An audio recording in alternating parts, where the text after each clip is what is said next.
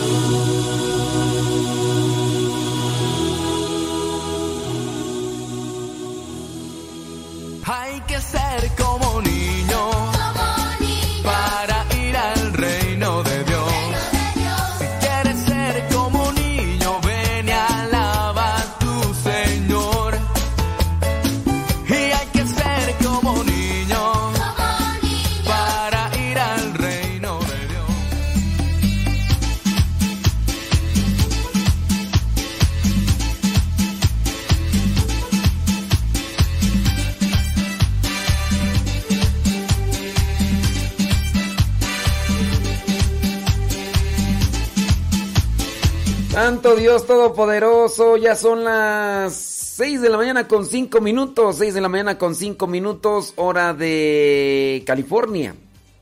Son las 8 de la mañana con 5 minutos, hora del centro de México. Son las 9 de la mañana con 5 minutos, hora de Nueva York.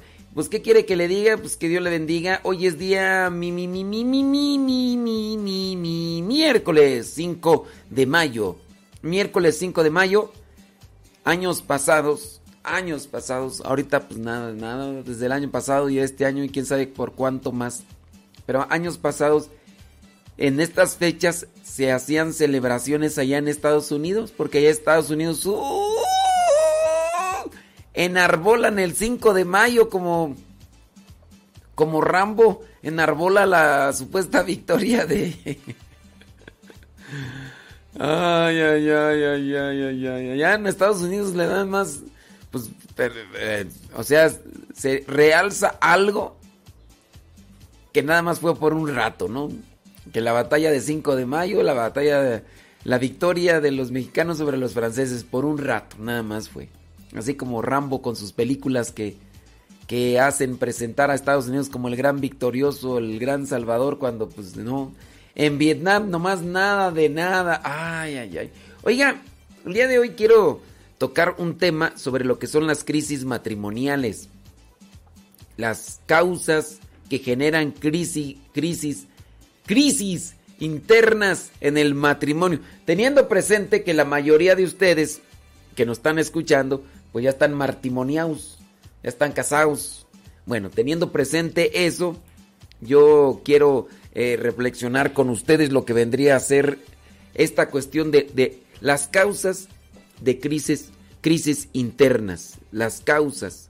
¿Cuáles podrían ser las causas? Hay que analizar porque si bien la persona se preocupa de los problemas que tiene en su matrimonio o en cualquier índole, nos preocupamos de las cosas, pero pocas veces nos dedicamos a analizar cuál es la causa de este problema. ¿Tienes problemas matrimoniales? No solamente busques soluciones, acuérdate que la misma solución estará en la medida en que tú busques la causa de tu problema. Si tú no buscas la causa de tu problema, aunque tú pongas un paliativo, pongas algo ahí nada más como para querer salir del problema, después va a volverse a generar otro problema. A ver, los celos. ¿Qué problema podrías tener en tu matrimonio? ¿Económico? Muy bien.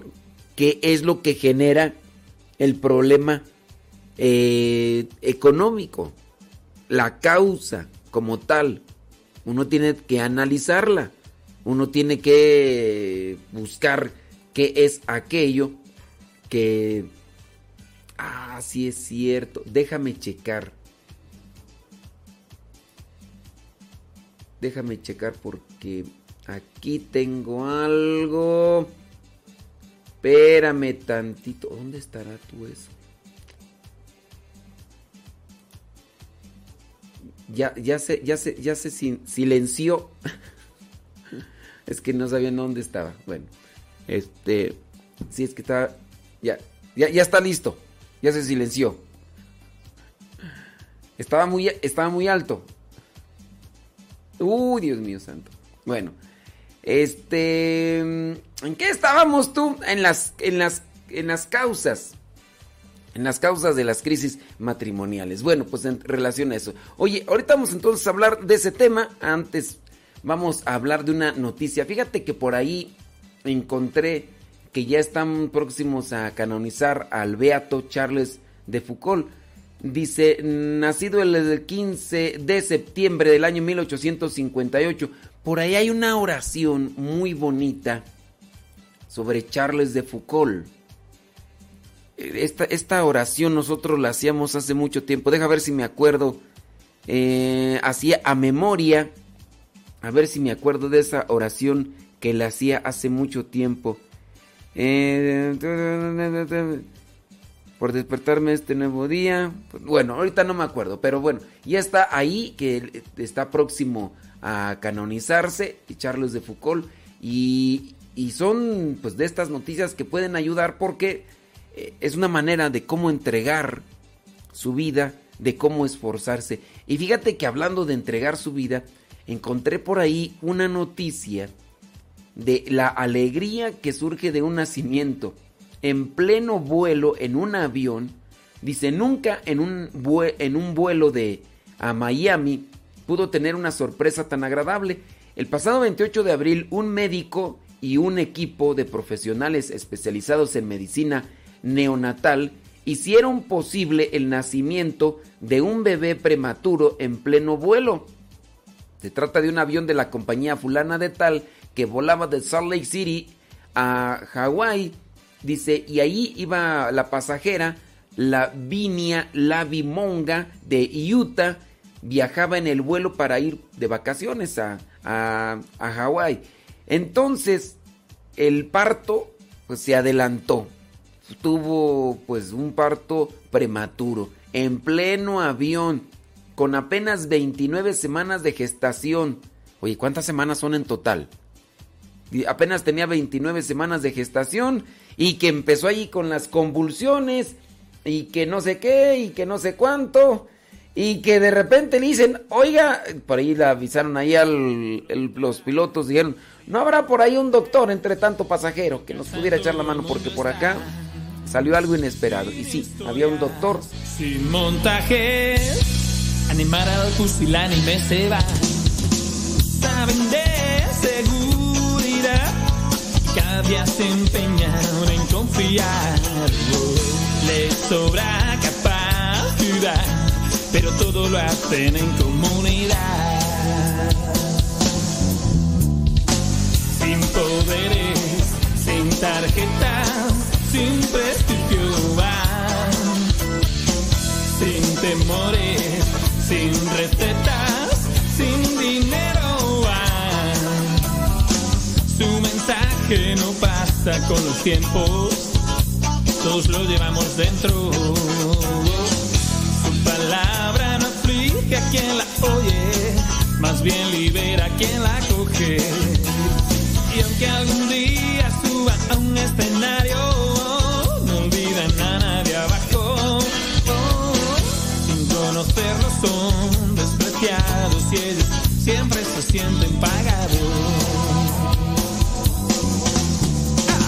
Sin poderes, sin tarjetas, temores, sin recetas, sin dinero. Hay quienes son que.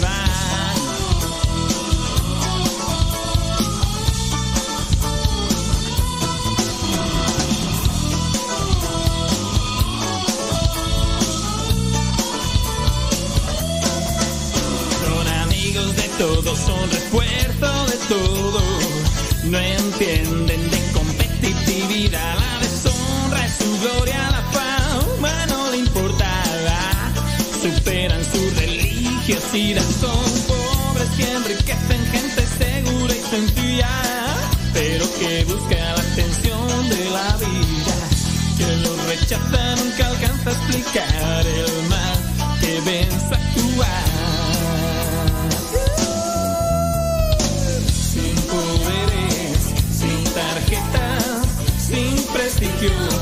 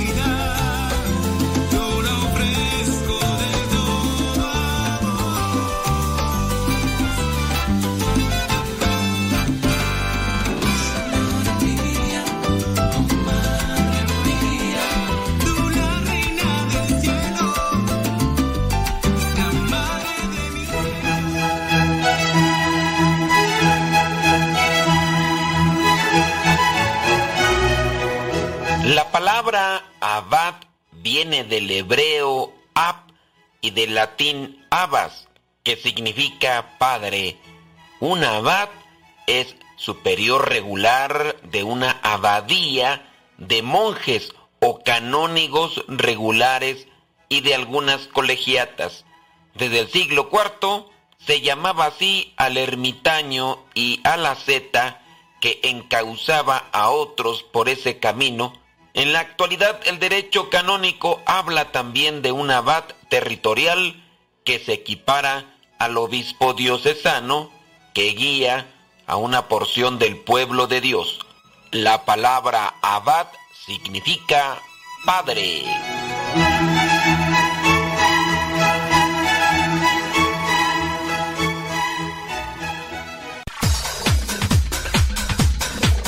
Santo no es aquel que nunca ha pecado, sino aquel que se levantó de sus miserias. Vamos a escuchar el segmento El Santoral de hoy y aprendamos de aquellos hombres algunas enseñanzas para poder mantenernos en el camino que nos lleve al encuentro con Cristo, es decir, en el camino de la santidad.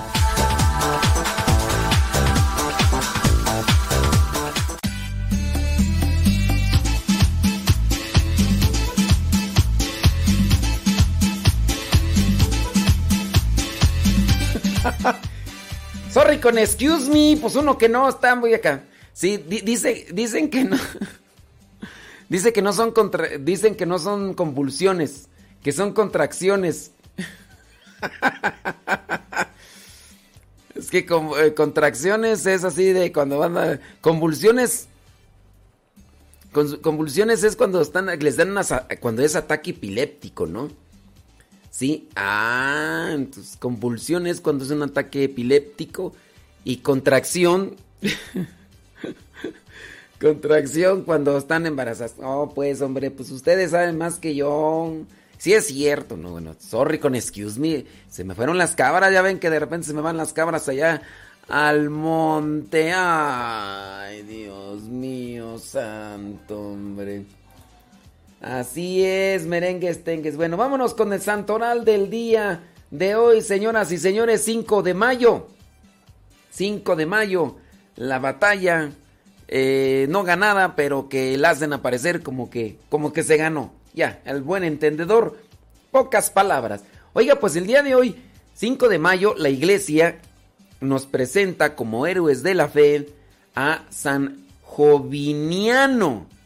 Él era un lector y fue mártir del siglo III, Joviniano.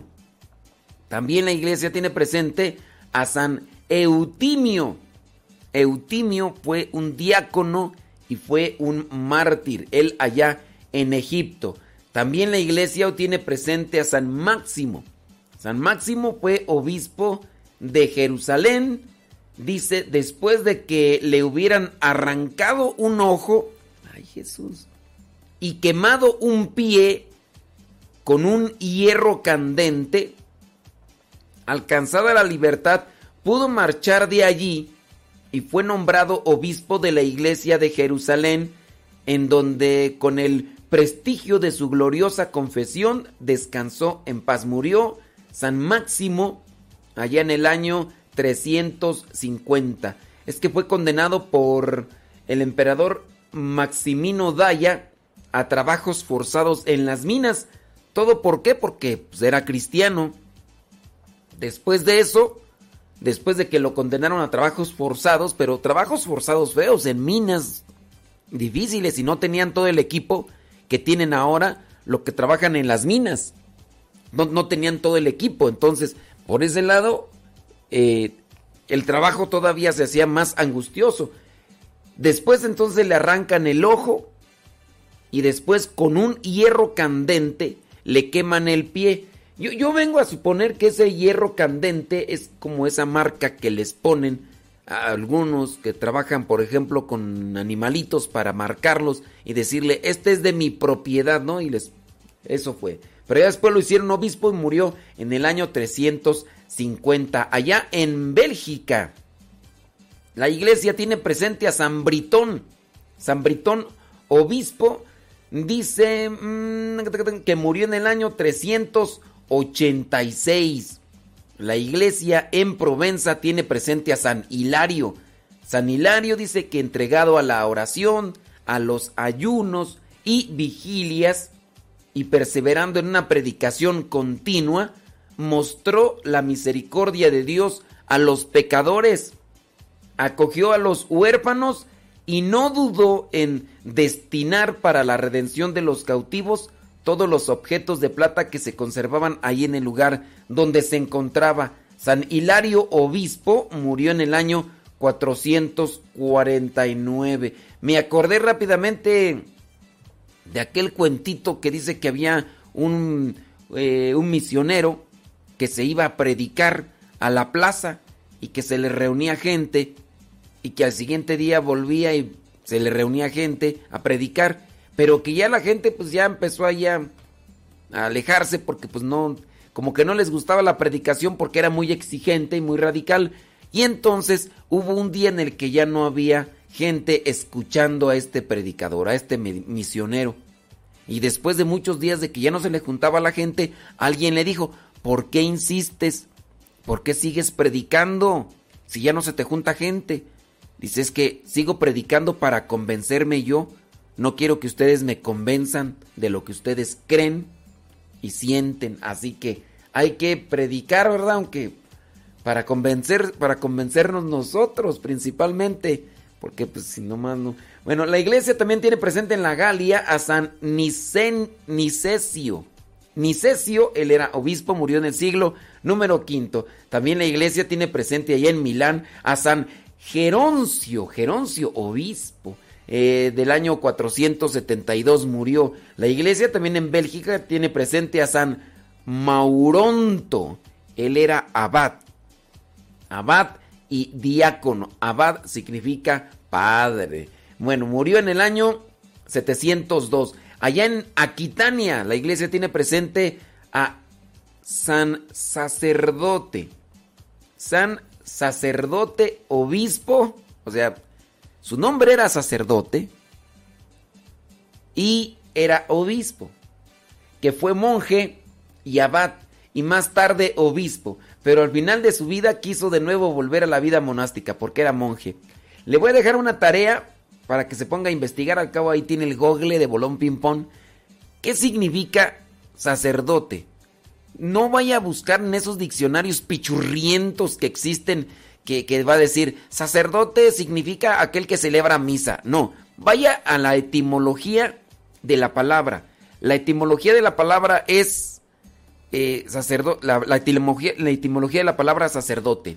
¿Qué significa? Vaya, etimología de palabra sacerdote. ¿Sale, vale?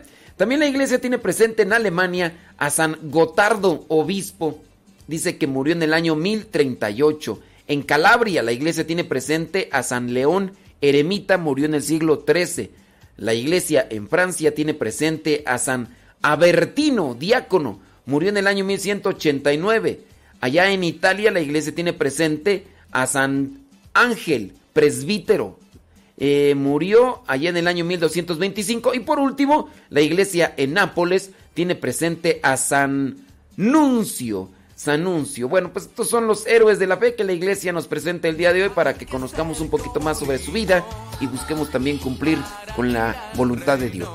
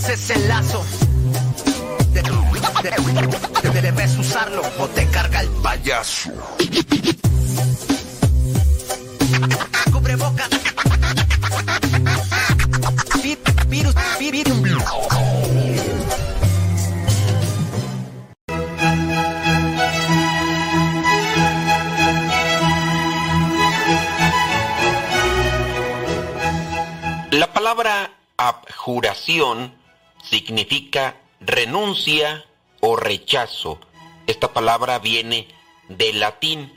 Esta renuncia o rechazo dentro de la liturgia aplica cuando se va a bautizar a una persona y el que preside pide que renuncien o rechacen toda obra del maligno antes de verter el agua sobre la cabeza del bautizado. La abjuración o renuncia y rechazo también se lleva a cabo en la vigilia pascual.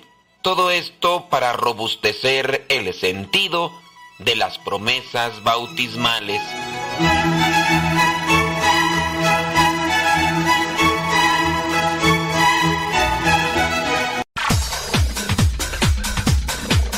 Santo no es aquel que nunca ha pecado, sino aquel que se levantó de sus miserias.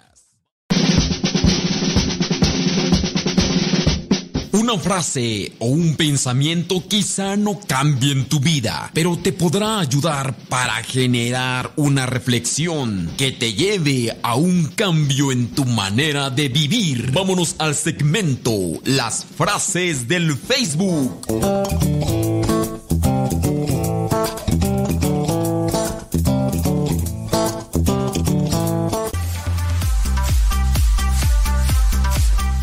Busquen etimología si ustedes están buscando el significado de la palabra, porque se están yendo a esos diccionarios pichurrientos que existen ahí en internet y este y en realidad no les están diciendo mucho, nada más les están ahí dando vueltas con algo que a lo mejor ya nosotros conocemos y a veces interpretamos. Entonces busquen etimología de la palabra. En este caso yo les invité a que buscaran qué significaba la palabra sacerdote. ¿Sale? Eso. Búsquenle así y ya ustedes ahí estarán mirando a ver de onda. Vámonos con las frases del Facebook. Vámonos con esta frase. No nos atrevemos a muchas cosas porque son difíciles. Pero son difíciles porque no nos atrevemos a hacerlas. No nos atrevemos a hacer, no nos atrevemos a muchas cosas, porque son difíciles. Pero son difíciles porque no nos atrevemos a hacerlas. Y algo así parecido sucede, por ejemplo, cuando te vas a meter a una alberca con agua y la tocas y está fría, ¿no? Y dices, ¡ay, está fría! Y pues no. Pero apenas te metes y empiezas a nadar y listo, calisto, ya hasta se te quita el frío y ya andas acá bien al tiro. Bueno, pues ahí está. Eh, ¿Qué cosas difíciles? Yo la- algunas veces aquí les hago la exhortación en la capilla principalmente. Les hago la invitación porque hay un maestro de música que enseña aquí a la gente y de manera gratuita. Lástima que la gente no quiere. ¿Por qué? Porque dicen, ay, es que es bien difícil aprender música. Y más difícil va a ser si tú te bloqueas en la cabeza y te empiezas a poner esos obstáculos. No vas a encontrar cosas realmente fáciles que sean buenas. Las cosas buenas regularmente son complicadas, son difíciles, pero en la medida en que tú te adentres a ella, después lo difícil ya será sencillo y tendrás que buscar algo todavía más complicado. Y así poco a poco, ¿no?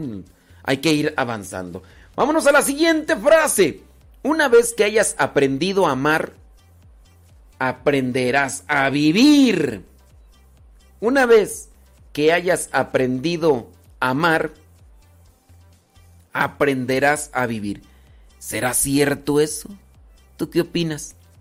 Si aprendes a amar, aprenderás a vivir. ¿Sabes cuál es el, el problema con esa palabra? Que a veces nosotros les damos significado a las palabras.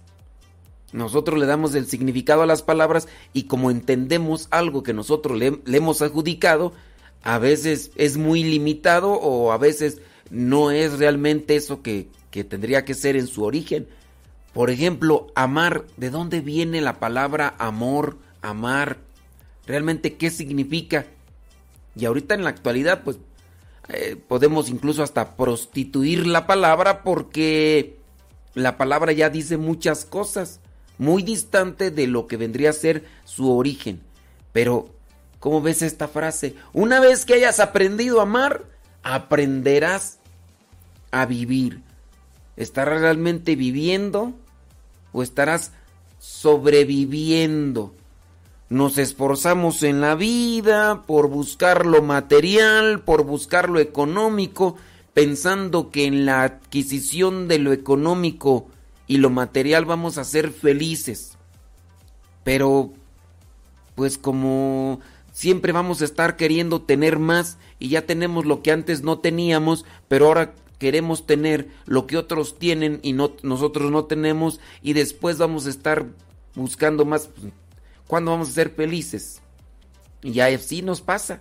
De repente nos metemos en el trabajo diario, pero esforzado, pensando, un día voy a descansar y voy a disfrutar de la vida, cuando ya desde ahora tendría que ser el voy a disfrutar mi trabajo para disfrutar de la vida. ¿Tú vives o sobrevives? Vámonos a la otra frase. Dice, no temas a la competencia. Teme a tu incompetencia. No temas a la competencia. Teme a tu incompetencia. Si le agarras, la competencia es que, ay, es que allá me están haciendo competencia. No. A veces en el trabajo, en la escuela o también en la competencia de querer ganar el cariño, el amor de alguien más. Es que la otra persona ya se ganó el cariño. A ver cómo le hago. O, o la competencia en el trabajo. Uy, es que esta persona está trabajando más que yo. Yo me acuerdo cuando trabajaba en la costura. Trabajábamos por pieza. Pero teníamos competencia. ¿Y cuál era la competencia? Pues sin duda cierto tipo de orgullo. Porque cuando yo trabajaba así, ahí en la costura, ahí en Los Ángeles, ahí en la calle Hill y la calle ton, ton, ton, ton, ton, 8. la calle Hill y la calle 8, ahí cerquita de la Broadway. Cuando trabajábamos ahí, también trabajaba en la calle Primera y también en la Lorena y la Olympic. ¿Y en dónde más tú? No me acuerdo en dónde más trabajaba, pero por ahí trabajábamos en competencia con otros. Porque decía yo, a ver, yo cuántas piezas hice hice tantas. Pues yo por lo que trabajara me iban a pagar a mí, yo no tenía por qué andar ahí compitiendo con los demás. Pero siempre el querer sobresalir y decir, ¿tú cuánto ganas? No, pues yo gané 200 dólares, yo gané 250 dólares, uy, yo gané más, yo gané 300. Y ya era causa de envidia y también incluso causa de orgullo, soy más bueno que tú. La competencia. No le temas a la competencia. Más bien témele a tu incompetencia, cuando no te esfuerzas, cuando no luchas, cuando no puedes realizar las cosas realmente de calidad y con amor, porque hasta eso, hay que hacer las cosas de calidad y con amor.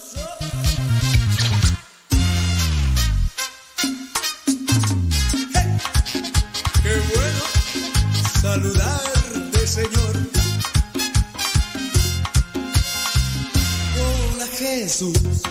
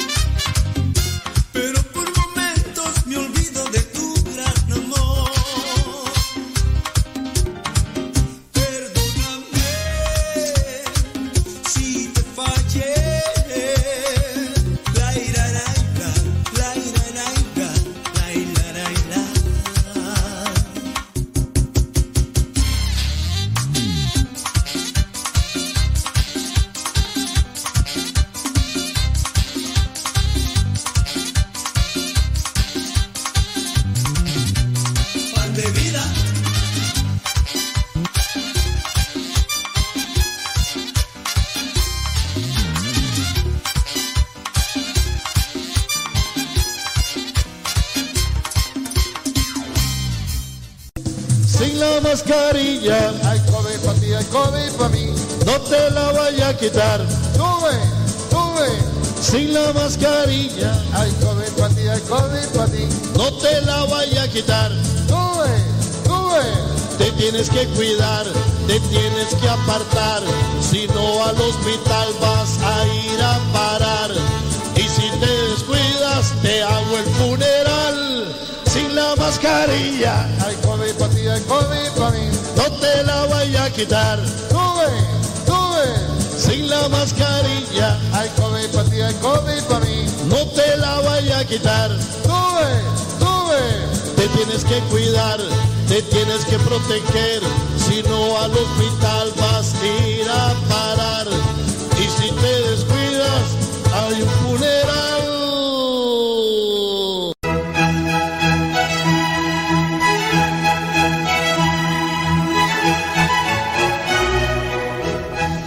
palabra ablución significa lavado o baño. La palabra ablución viene del latín. La palabra significa la acción de lavar un objeto o persona para indicar su purificación y su preparación para un uso sagrado. Por ejemplo, el sacerdote cuando se lava las manos cuando está en misa, a eso se le llama ablución. También el bautismo viene a ser un tipo de ablución, porque es un lavado o purificación para la preparación a un uso sagrado.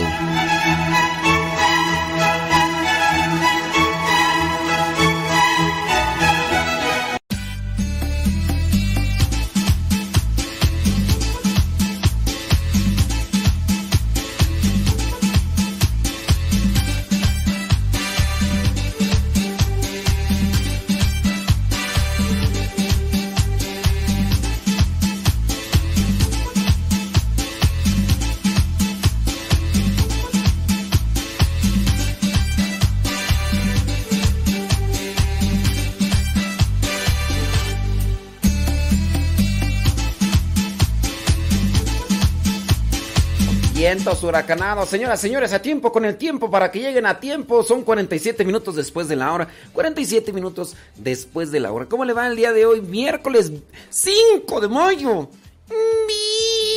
¡Viva México! Yo estaba pensando lo que hacía antes y ahí platicaba con Gustavo un poquito fuera del aire y me pregunta que, que en qué años yo estuve viviendo allá en Califas. Yo estuve viviendo en Califas en el año 1991. Llegué yo un agosto, agosto, septiembre. Llegué como en agosto. En agosto del año 1991. Llegué a Califas. Estaba bien morrillo, pero bien morrillo. Y ahí me quedé hasta el año 98, octubre. Estuve trabajando ahí en, en la costura. Estuve trabajando en la costura, les digo, en la calle Primera. Estuve en la Olympic y la, Lorena. Y estuve también ahí en la Hill y la calle 8. Ahí a un lado ahí de la Broadway. Ahí en la calle Broadway. De hecho me he metido y ahí a- y por ahí anda Mayito Lugo, que trabaja también ahí en la costura. Creo que en una, todavía una factoría de las poquitas que quedan ahí en la calle Broadway. Y ahí, ¿ven esto? Bueno, los que están mirando ahí. Los dedos. Por ahí como dos o tres veces me atasqué las agujas y quedaban así atoradas. La primera vez sí me espanté porque cuando se clavó la aguja, era, trabajaba en una máquina de una aguja, después trabajé en el overlock. Pero bueno, cuando la primera vez me asusté y cuando se clavó la aguja, le jalé, entonces se quebró la aguja en varios pedazos. Y el temor era de que se hubiera quedado un pedazo de aguja dentro de mi dedo. Gracias a Dios, no se quedó en ninguna. Y las otras veces se clavaba la aguja y me atravesaba el dedo. Ya nomás jalaba el dedo y como tenía la aguja atravesada, ya nomás alzaba la aguja y bajaba el dedo y, y la sacaba. Fueron como unas dos o tres veces, ¿verdad? Que... Pero me estaba acordando ahorita del 5 de mayo. Fíjate cómo era yo antes. ¿Te acuerdas tú que eh, años pasados, bueno, algunas estaciones de radio seculares organizaban estos eventos masivos donde invitaban a, grupos y músicos y cantantes eh, durante varios días. A veces era un fin de semana cercano al 5 de mayo, ¿no? Eh, y ahí el, creo que también es en el mismo día, ¿no? Cuando se hace el festival este de la calle Broadway, de toda la calle donde ponen eso. Yo me pongo a pensar, ¿cómo en aquellos tiempos yo no ponía pero y me iba todo el día de pie sin tragar para nada más mirar a unos que estaban ahí haciendo playback? Porque a veces ni cantaban en vivo porque no les daba chance para poder hacer el sound check que se necesita. Y entonces hacían playback. Y yo me iba ahí todo el día de pie, parado, ahí esperando a que saliera dicho artista, que ya que era la banda fulana, que era el cantante de rap no sé qué, que te, todo el día y ni chistaba uno. Y ahí en pleno solazo, en pleno solazo. Y yo me pongo a pensar cómo uno a veces se queja, ¿verdad? De las cosas que no. Por ejemplo, en el caso de cuando uno está en misa, a veces uno dice, ay, mira nada más, se tardó retearto el padre. Ay, no, y está re larga la misa cuando a veces dura que 50 minutos, que una hora, que una hora, 15 minutos. Y uno se queja, dice, ay, es que está re larga la misa. Y como cuando uno iba a ese tipo de cosas, yo no sé cuántos de ustedes hacían eso, incluso desvelarse toda la noche por ir a bailar y, y andar allá y después al otro día con el dolorazo de cabeza, desvelado y todo, pero decías, pero contento. Y hoy te invitan a la oración en la noche, una hora, y dices, ay no, es que es muy noche, ay no, es que me voy a desvelar. Y como con las cosas del mundo no pone uno peros tú. Y yo me acuerdo ahí que para, para poder estar hasta el frente uno tenía que llegar bien temprano a esos lugares donde se hacían ese tipo de, de conciertos y esas cosas. Y uno llegaba bien temprano. Yo era de los que llegaba así bien temprano. A veces nada más comía algo allá a la carrera y ahí me quedaba todo el día porque quería ver a los cantantes fulano, sutano, mangano y perengano ahí y que salían a hacer puro playback y ya nada más, ah, ya los miré. ¿Y cuál era mi alegría? Ah, yo miré al, grupo fulano, miré al, a la banda fulana de tal, miré al locutor fulano de tal y, esa era mi alegría. Y ya terminaba y sí, ahí al otro día era plática de toda la semana ahí con los que trabajamos en la costura. No, ¿y qué, qué se fuiste allá al concierto que hizo la radio fulana de tal? Sí, no, sí fui, ahí estuve todo el día y miré y, uy, no, estoy encantada. ¿Comiste? No, no comía y me la pasé todo el día de, de pie y con el mugre solazo y yo no me chistaba. Ay, no, Dios mío santo, cómo es uno de veras a tan sonso, pero pues bueno. Oigan, vámonos con el tema porque el tema ya se nos pasó hablando sobre lo que es esta cuestión de las causas de crisis internas en el matrimonio. ¿Cuáles son las causas de crisis internas en el matrimonio? Ahí les va, la primera causa de crisis interna en el matrimonio, la falta de autoconocimiento. La falta de autoconocimiento como motivo que afecta directamente no solo a la relación que uno tiene consigo mismo, sino cómo se relaciona a los demás. Causa de crisis matrimonial. Falta de autoconocimiento. Tu actitud negativa y tóxica le molesta a tu pareja. Tu pareja ya no aguantó más. Te reclama. Y como tú eres de pocas pulgas, tú eres de los que se alebrestan luego, luego, relinchas. Y empiezas ahí con tus cosas. Y entonces ella te grita y tú le gritas y lo demás, óyeme, pues entonces empiezan ahí los problemas y las dificultades. Falta de autoconocimiento. Sabes que esto está mal porque te conoces. No lo voy a hacer. Voy a privarme. Mira, por ejemplo, algo muy sencillo, muy sencillo. Algo tan natural, tan natural. Uno muy bien sabe que no es del agrado percibir aromas ni ruidos que contienen algo desagradable. Como en el caso de cuando uno come cierto tipo de cosas que producen ciertas sustancias eh, que se evaporan y que salen del cuerpo. Como tú sabes que le molestan a los demás, entonces cuando tiene que el cuerpo expulsar ese tipo de, de airecitos chistosos, pues tú le haces, haces silenciador, ¿no? Porque y porque sabes que le molesta. Pero ¿qué pasa ya cuando están en esa relación de tú ya no te ¿Por qué? Porque no no te detienes un poquito. Entonces, en la falta de conocimiento hay cosas que uno tendría que detener. A ella no le gusta que haga esto, a ella no le gusta que diga esto, a ella no le gusta que ponga esta jeta de tlacuache que tengo todos los días, casi cara de chupamirto, cara de perro bulldog, enojado, enfadado, amargado, frustrado. Voy a hacer todo lo posible por tener mi mejor cara el día de hoy. Sonriente, optimista, alegre. Y por eso voy a dedicarme a llenar de cosas buenas para transmitir cosas buenas. Y si no, pues vamos a hacer, a ver, hacer algo posible.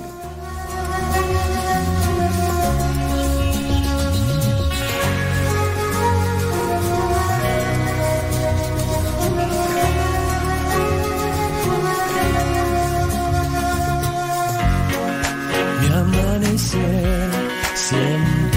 fue de lo más común y corriente que hay. Si siempre le doy gracias a Dios por cada nuevo día, aún más hoy que mi amanecer no es el mismo que solía ser. Y no es que el color mis paredes cambió, ni la radio su programación.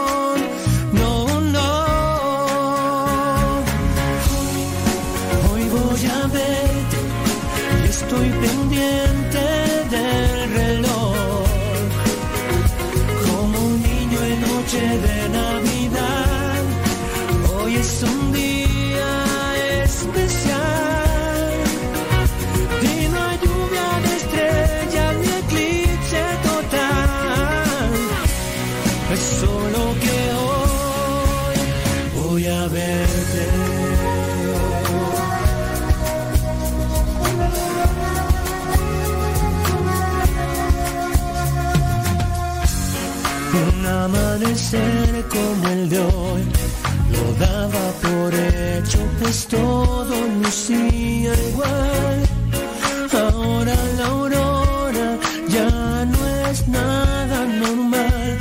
Si pensando en ti soñé y desperté, sabiendo que hoy voy a ver, estoy pendiente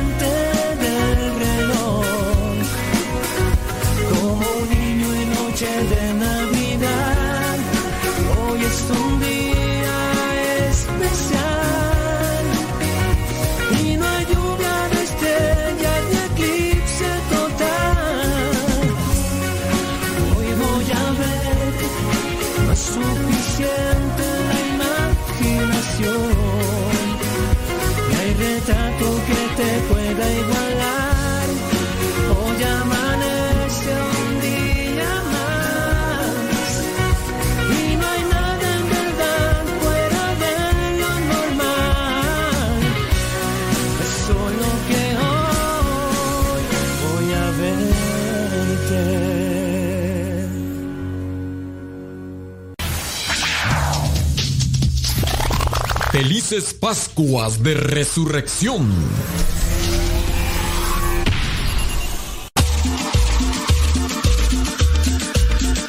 Abuelita, soy tu nieto y ya llegué.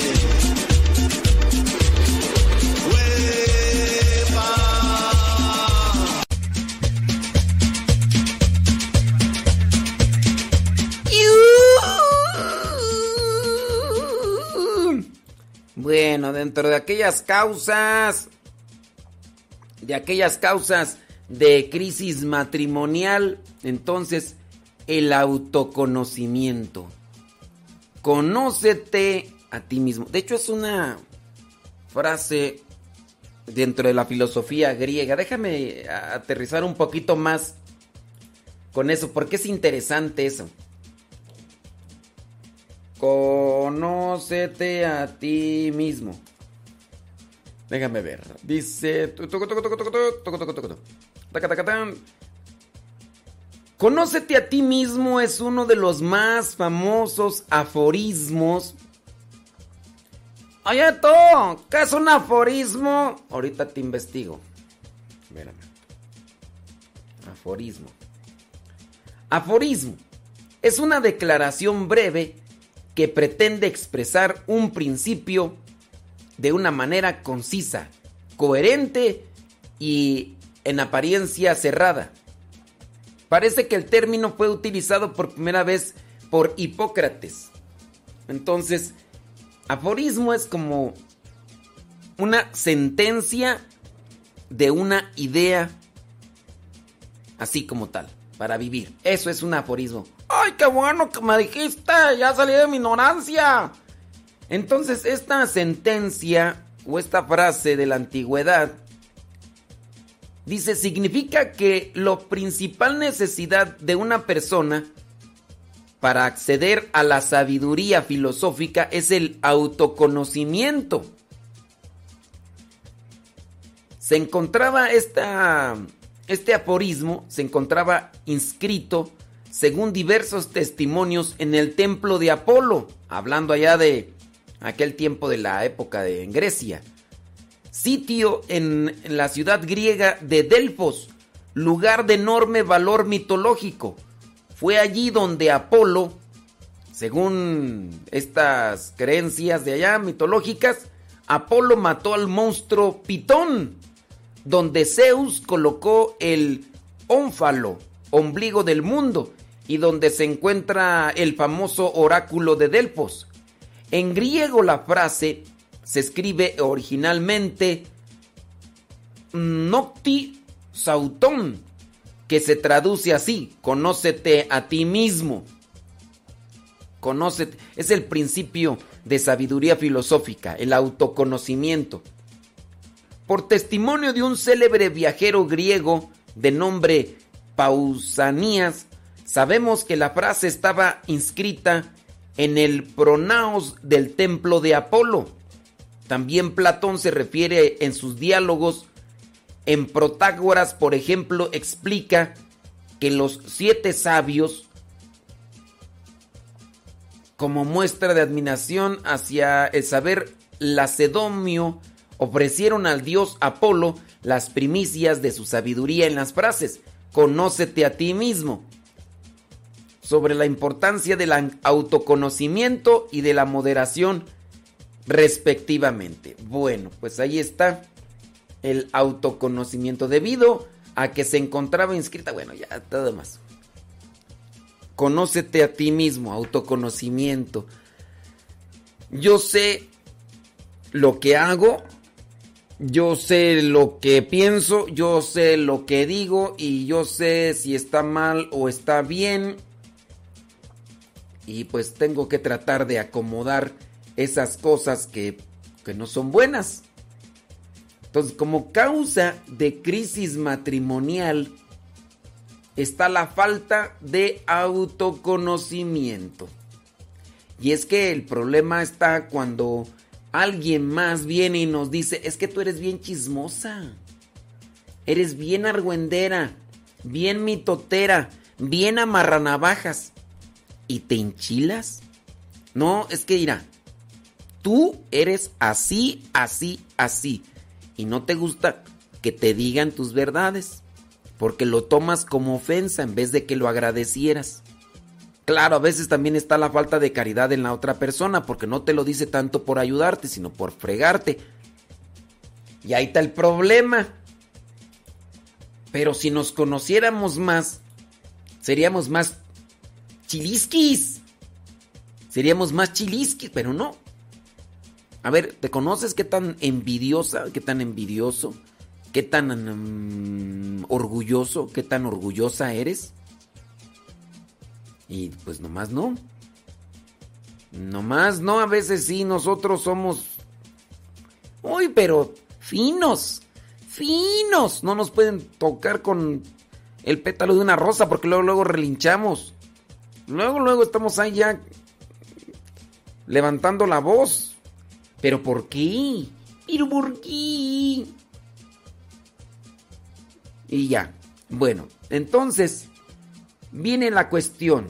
Autoconocimiento. ¿Qué es lo que te enchila a ti? Si yo me conozco bien y soy consciente también de mis virtudes, de mis defectos, voy a trabajar en mis defectos para quitarlos, disminuirlos y voy a trabajar en mis virtudes.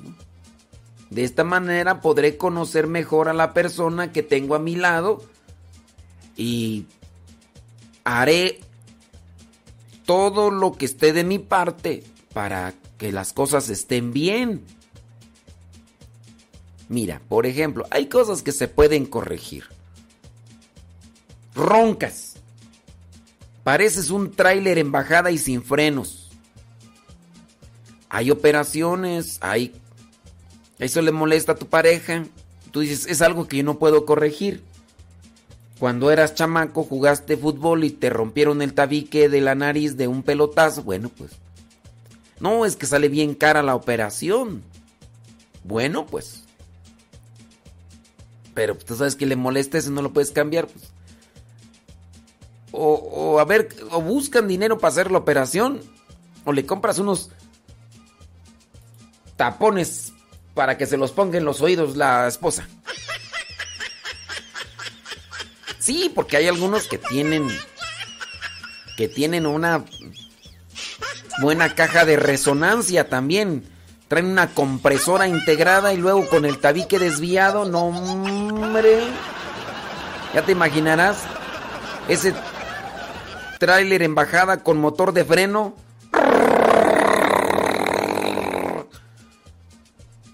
Oh, no, no. Yo no me he escuchado que ronque. Yo no me he escuchado que ronque. Yo no me he escuchado. ¿verdad?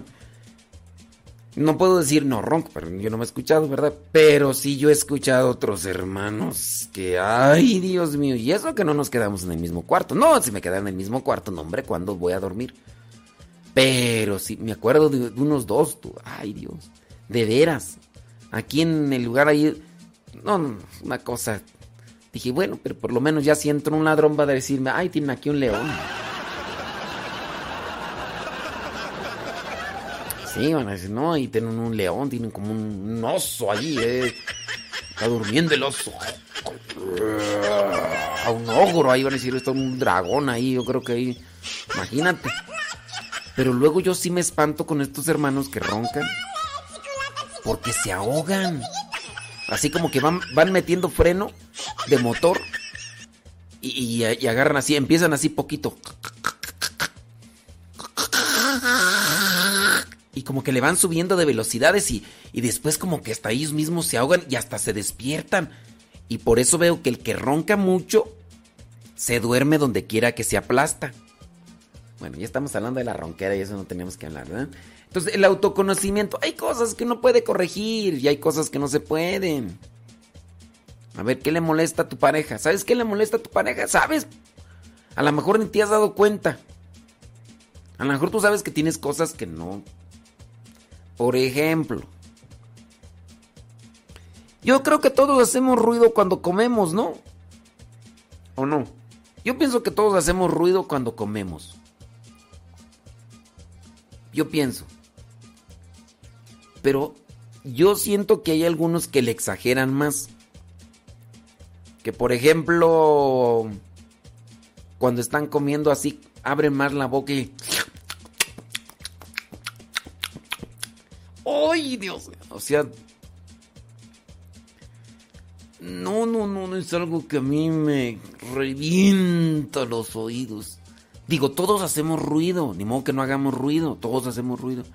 Pero hay ciertas personas que son más estridentes y escandalosas al comer. Ay, Dios mío santo.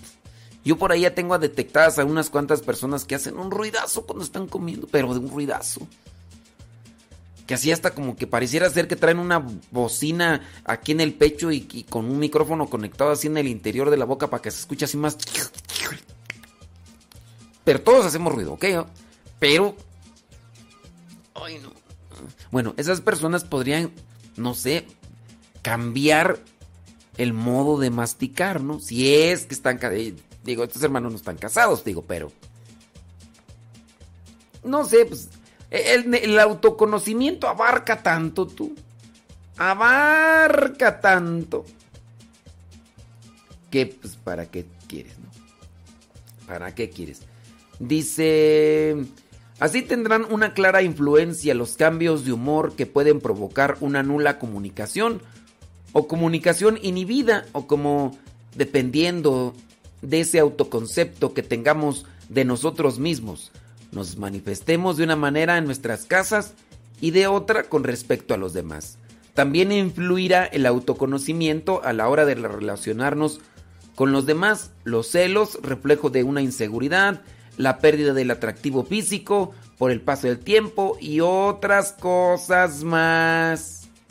Bueno, causa de crisis matrimonial, la falta de autoconocimiento.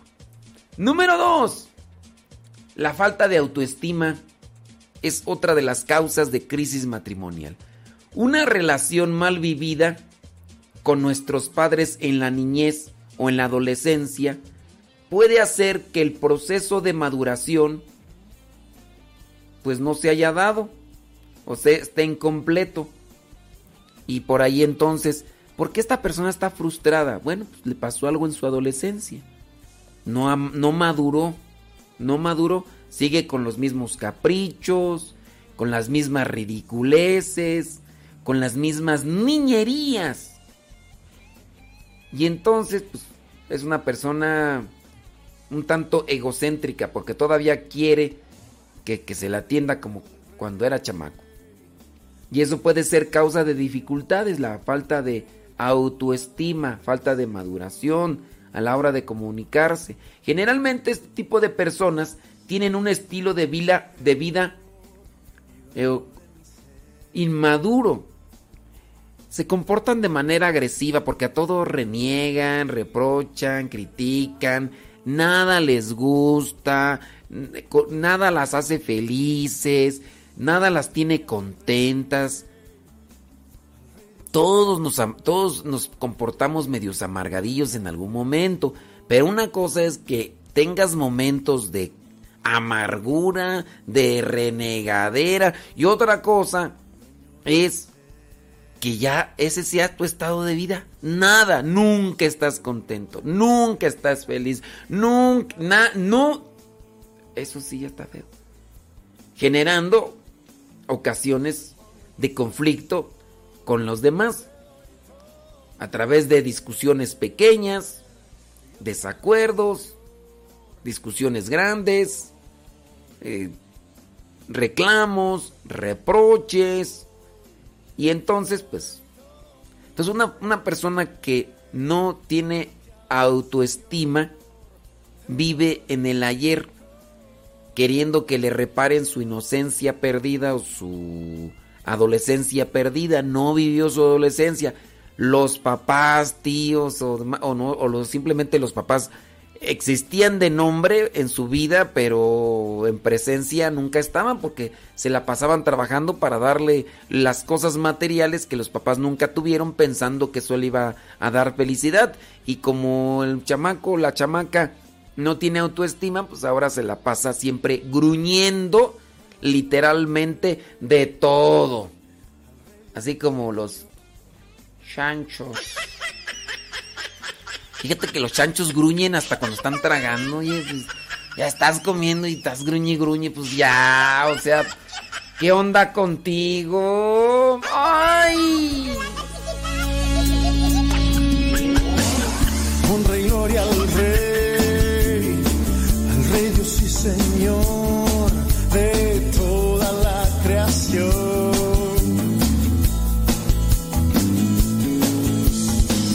poderoso Creador y dueño de mi ser, al majestuoso Señor y gran libertador. Sí, por ejemplo, yo sí de están están comiendo la sopa, es sopa fría, es por ejemplo, ayer ayer me dieron una sopita de elote, así. no estaba caliente, no. Pero ¿por qué tiene uno que estarle sorbiendo? Mira, aquí tengo a un lado de mí una taza con mi chocolate, imagínate, ya no está caliente. Y aunque estuviera caliente, no tendría por qué sorberle. Otra cosa es que le sople porque está caliente. Pero, de veras, no sé. Yo a mí no me pasa escuchar esto.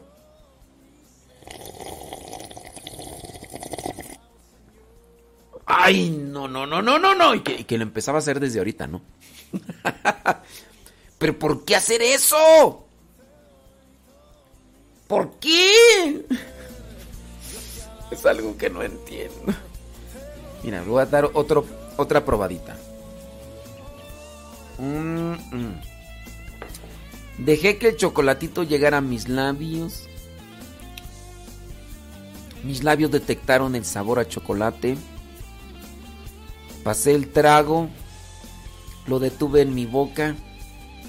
Mi lengua empezó allí a degustar el líquido que estaba ahí dentro de la boca. Las papilas gustativas absorbieron el sabor. Mi cerebro lo captó. Dije, mmm, qué rico.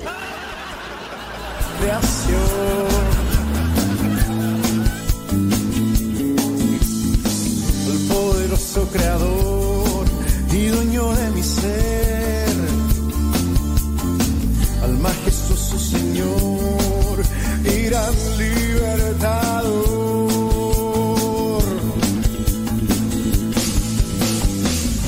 En tus manos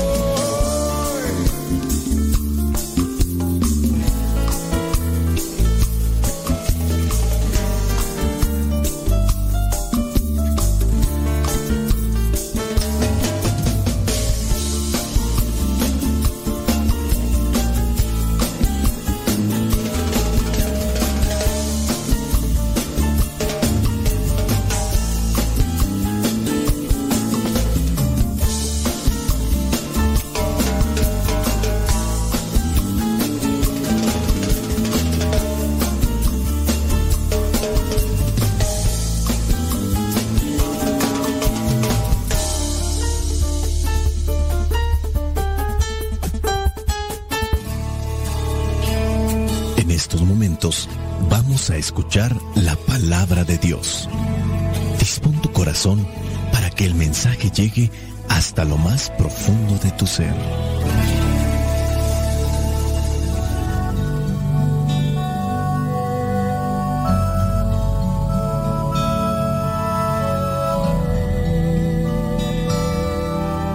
El Evangelio que la iglesia nos presenta para el día de hoy corresponde a Juan capítulo 15 versículos del 1 al 8. Dice así, Yo soy la vid verdadera y mi Padre es el que la cultiva.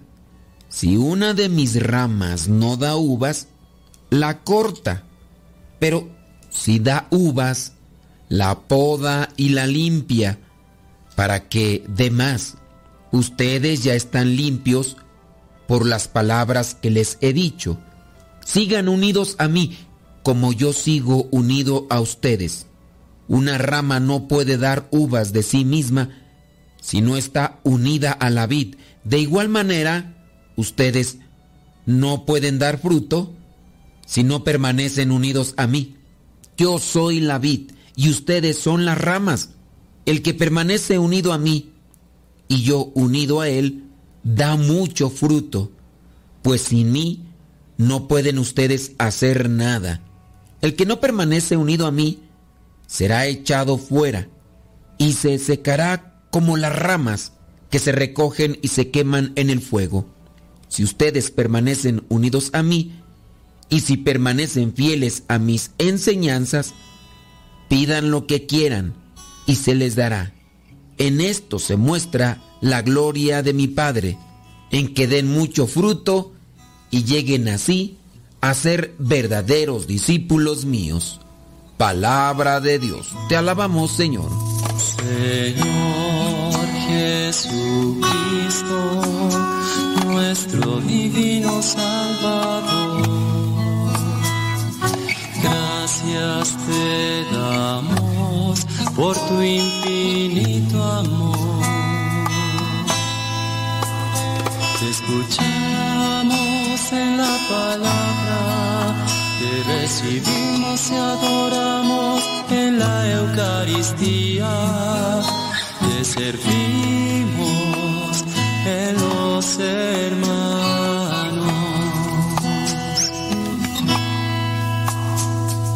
Que seamos misioneros como lo quieres tú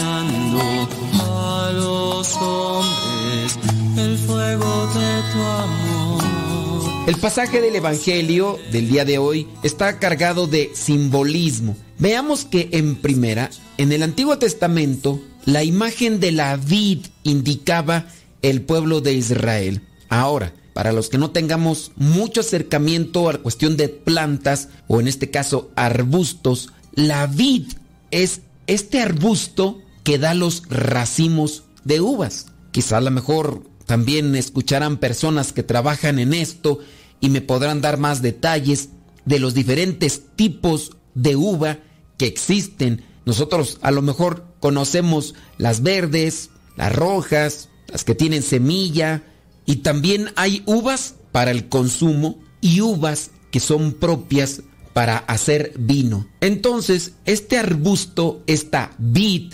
representa al pueblo de Israel que Dios plantó con mucho cariño en las costas de los montes de Palestina, pero la vid no respondió a lo que Dios esperaba, en vez de unos racimos de una uva buena, dio un fruto amargo que no servía absolutamente para nada.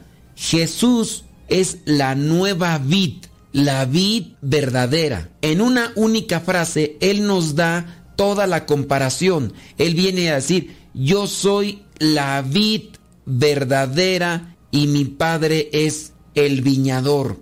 Todo sarmiento que en mí no da fruto, lo corta y todo el que da fruto lo limpia para que dé más fruto.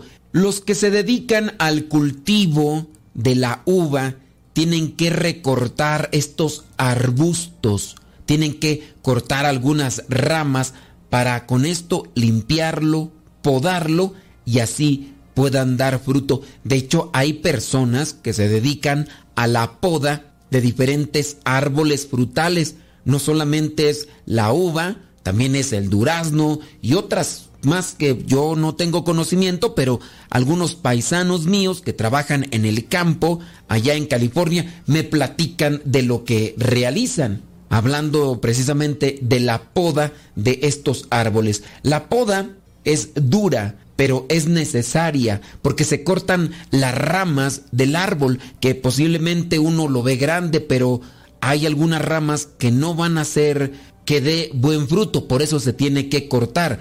La poda también purifica a lo que vendría a ser en este caso la vid, a este arbusto, para que crezca y pueda dar más frutos. Algunos llegan a decir que también incluso el mismo fruto cambia. Jesús explica que los discípulos vienen a ser como esos sarmientos, estos ya están puros, ya fueron podados por la palabra que escucharon de Jesús. Hasta hoy Dios hace la poda en nosotros por medio de su palabra que nos llega, por medio en este caso de la Sagrada Escritura. Y en este Evangelio Jesús dice, yo soy la vid y ustedes son los sarmientos, ustedes son las ramas. No se trata en este caso de dos cosas distintas. No es de un lado la vid y de otro lo que son las ramas. No hay una vid sin ramas. Nosotros somos parte de Jesús. Jesús es el todo. Para que una rama pueda producir frutos, debe estar unida a la vid, al tronco. Solo así consigue recibir lo que vendría a ser aquella que le llaman savia. La, la savia es lo que va por dentro del tronco y que llega a las diferentes ramas como si fuera esa sangre en las venas. Si también en nuestro organismo viene a truncarse una de nuestras arterias, de nuestras venas y la sangre no llega, por ejemplo, a una mano, si la sangre no llega a la mano, pues viene a afectarle. Tanto así que también si la sangre no alcanza a llegar al cerebro, también llega a afectarse. Aquí hablamos de los que son estos arbolitos, la vid. No hablamos de sangre, hablamos de la savia. Jesucristo dice, sin mí no pueden hacer nada. Y la rama que no produce fruto es cortada porque ya está seca y se tiene que cortar. Si esta rama ya está seca, ya no le llega la savia. Se le corta y se quema. Permanecer en el amor es permanecer unido a Cristo, permanecer conectado a la savia. Jesucristo mismo dice y habla de su relación con el Padre. Él puede realizar todas estas cosas porque está unido al Padre. Él realiza las cosas que le ha pedido el Padre y de ahí también nos invita a nosotros para que permanezcamos en su amor, permanecer en Él, permanecer en su palabra. Si nosotros nos mantenemos en esa medida, podemos pedir lo que necesitamos o queremos. Dice en el versículo 7, si ustedes permanecen unidos a mí y si permanecen fieles a mis enseñanzas, pidan lo que quieran y se les dará. Obviamente cuando uno está conectado con Cristo, no pedirá caprichos. Cuando uno está conectado con Cristo, no buscará cuestiones egoístas. No buscaremos solamente saciar nuestro ego o que nos cumplan caprichos. Cuando hemos estado ya conectados con Cristo, tendemos a purificar nuestra conciencia y a pedir aquello que es bueno para ser felices y alcanzar la santidad. En el versículo 8 dice, en esto se muestra la gloria de mi Padre, en que den mucho fruto y lleguen a ser verdaderos discípulos míos. Cristo quiere que demos mucho fruto, ese fruto que es bueno para el alma, ese fruto que es bueno para el espíritu, para nuestra salvación. Y en la medida en que nosotros somos felices, vamos a estar dando fruto. Tú y yo sabemos ya cómo estar conectados con Cristo. Necesitamos estar constantemente en la oración, reflexionando sobre todo la palabra. Hay formas en las que nosotros necesitamos un cierto tipo de poda, de, sacudida, de limpiar. He sabido de personas que se van a un retiro y después de varios días se les cuestiona sobre su manera de vivir y entonces viene el arrepentimiento, viene la confesión de sus pecados y también viene la conversión. También he sabido de personas que se han acercado a las cosas de Dios y que su vida ha tenido un cambio, pero después las personas dejan pasar el tiempo, se enfrían, no reflexionan la palabra, no hacen la oración y los vicios pasados comienzan a crecer, comienzan nuevamente a abordar a la persona, la vida de la familia y la condición de aquella persona llega a ser a veces peor de lo que era antes. Se tiene que estar constantemente podando. Mira, aquí yo por ejemplo veo que los hermanos y las hermanas que están encargadas aquí del jardín constantemente están podando. No quiere decir que ya podaron en esta semana, en este día y ya no van a podar nunca más, no. Unas dos, tres semanas y vuelve nuevamente a podar. La gente puede decir qué bonito jardín tienen. Y yo les digo, pues también vean a las hermanas que se dedican a cuidarlo. Y no es que no tengan nada que hacer. Tienen muchas cosas que hacer y andan en diferentes actividades. No es que se dediquen plenamente al jardín. Pues hay que multiplicarse, hay que podar también nuestra vida, cortar aquellas cosas que ya están de más, que no son buenas, hay que purificarnos, hay que confesar nuestros pecados, hay que buscar llenarnos de la gracia.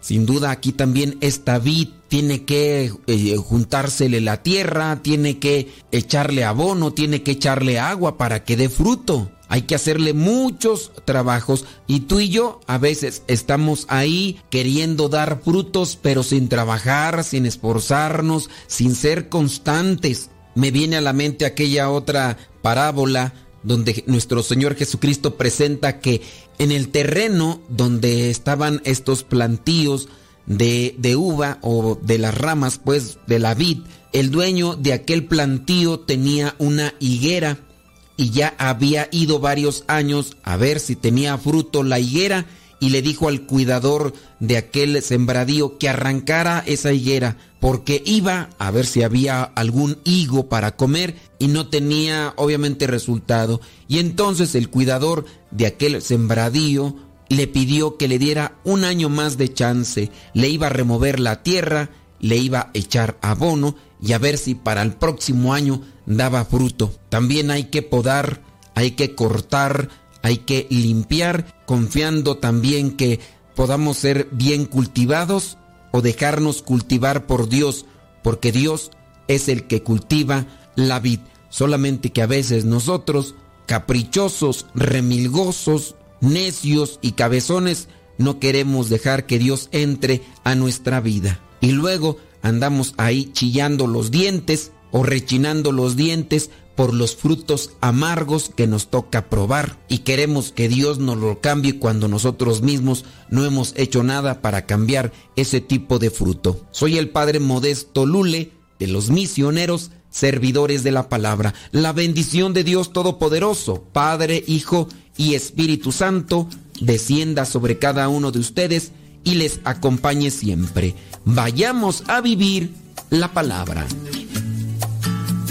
Lámpara es tu palabra para mis pasos, luz en mi sendero. Lámpara es tu palabra para mis pasos, luz en mi sendero. Luz, tu palabra es la luz. Luz, tu palabra es la luz.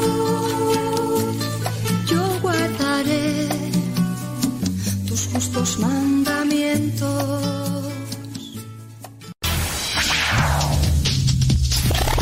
Felices Pascuas de Resurrección.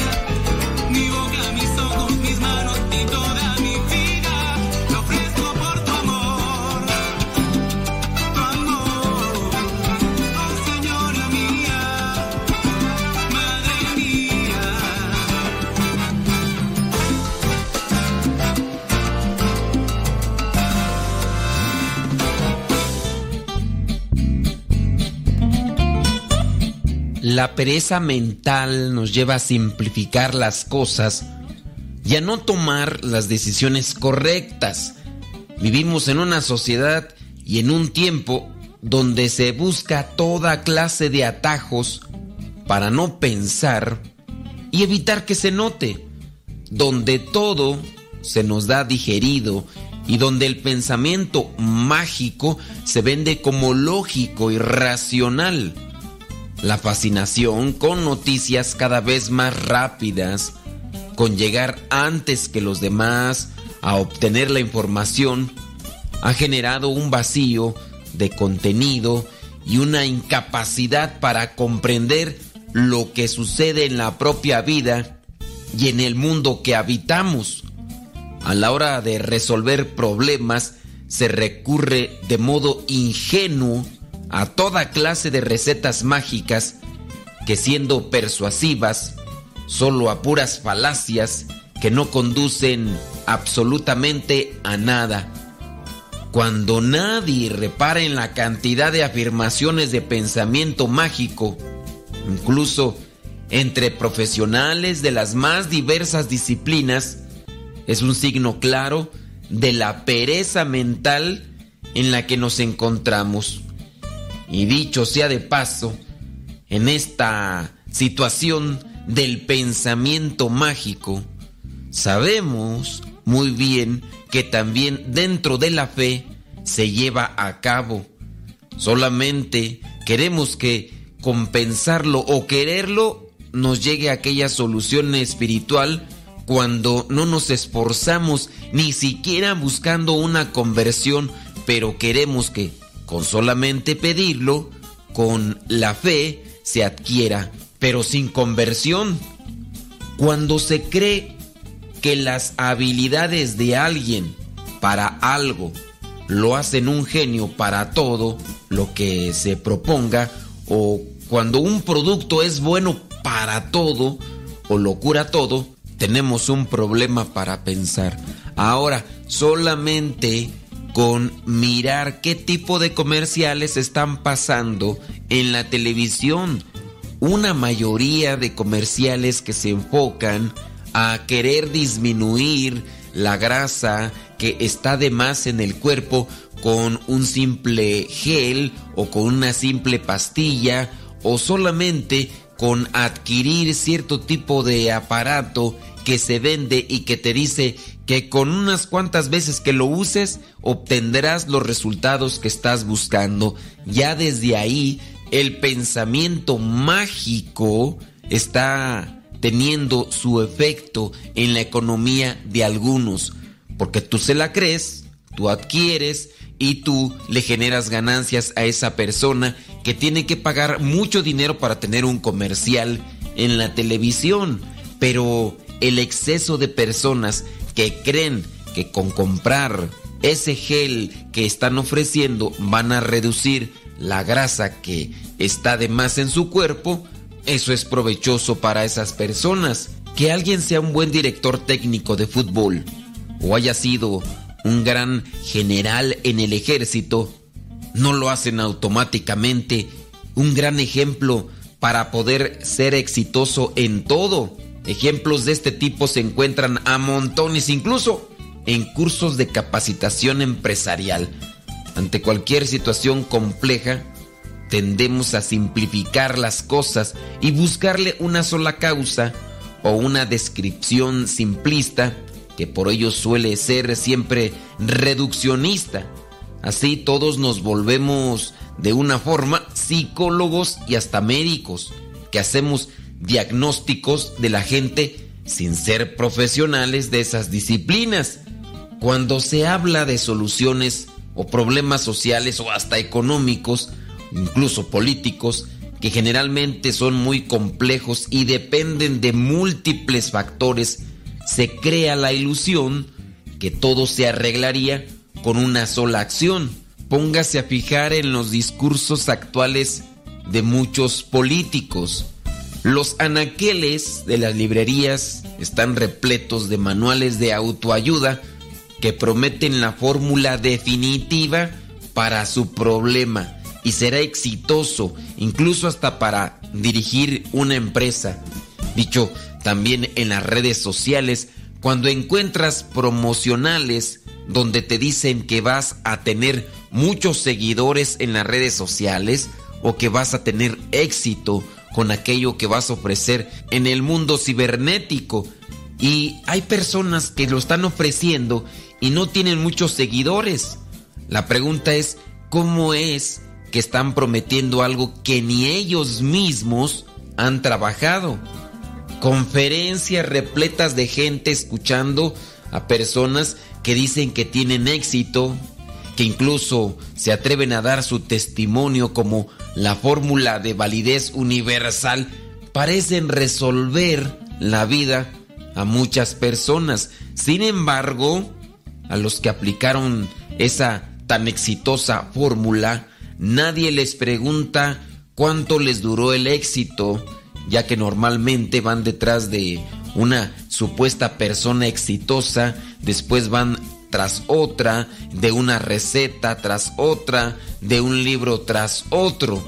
En el mundo de la nueva era, las pseudoterapias mágicas se inventan, crecen y desaparecen sin ninguna demostración de lo que prometían. Por la fascinación que despiertan, están a la vista de todos, pero en muchos de los casos son un engaño. Por eso tan peligroso creerse todo lo que dicen aquellos que prometen el éxito de la noche a la mañana, aquellos que presentan un pensamiento de éxito, de superación personal, pero una superación personal que está desvirtuada. La superación personal como tal no es algo contrario al cristianismo, hay que superarnos personalmente. Y la persona misma cuando vence las tentaciones se está superando para alcanzar un grado de santidad. Eso es bueno, pero lo malo es cuando se vende la superación personal como algo mágico que dará soluciones a todo tipo de problemas. Problemas en el matrimonio, problemas en el dinero, problemas en el trabajo, problemas de cualquier índole. Y si me permite también agregar algunas cosas, también esto se ve dentro de la predicación cristiana, con personas que llegan a decir que sin ningún esfuerzo, sin ningún sacrificio, sin ninguna conversión, alcanzarán aquellos bienes espirituales que tanto anhelan, aquellas necesidades materiales o físicas para su familia. En cierto sentido, también este tipo de pensamiento mágico se ha presentado en la religión y cuando la persona no ha logrado identificar bien los engaños que se presentan en lo que es un contexto meramente secular, también los llega a asociar a las cuestiones religiosas.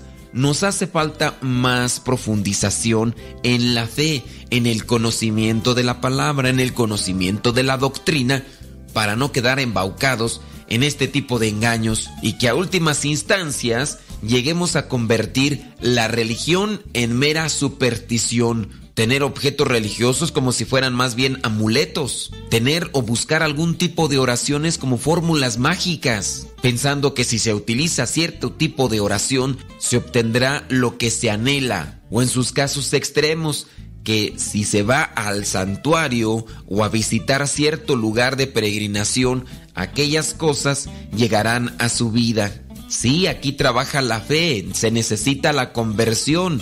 Jesucristo mismo dice que todo lo que pidamos en su nombre, Él nos lo dará. Pero también tengamos presente que Jesucristo dice, quien quiera ser digno de mí, que tome su cruz, que me siga y que se niegue a sí mismo. No solamente es voy a pedir las cosas en nombre de Jesús, donde están dos o tres reunidos, ahí estoy yo. No solamente basta eso sino también viene un sacrificio, un sacrificio que nos exige a todos convertirnos y dejar aquellas cosas que nos llenan el egoísmo.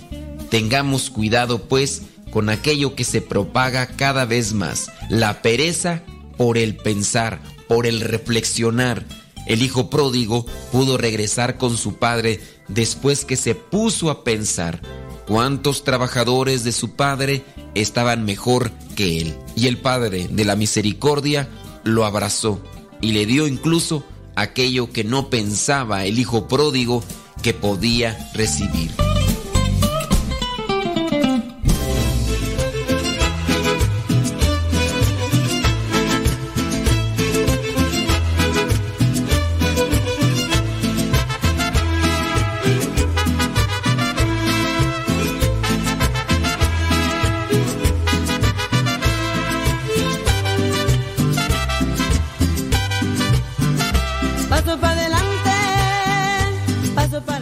46 después de la hora.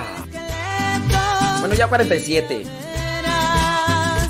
Algo va bajando, algo va cayendo. Espíritu Santo Hagan sus preguntas, hagan sus preguntas y ahorita respondemos.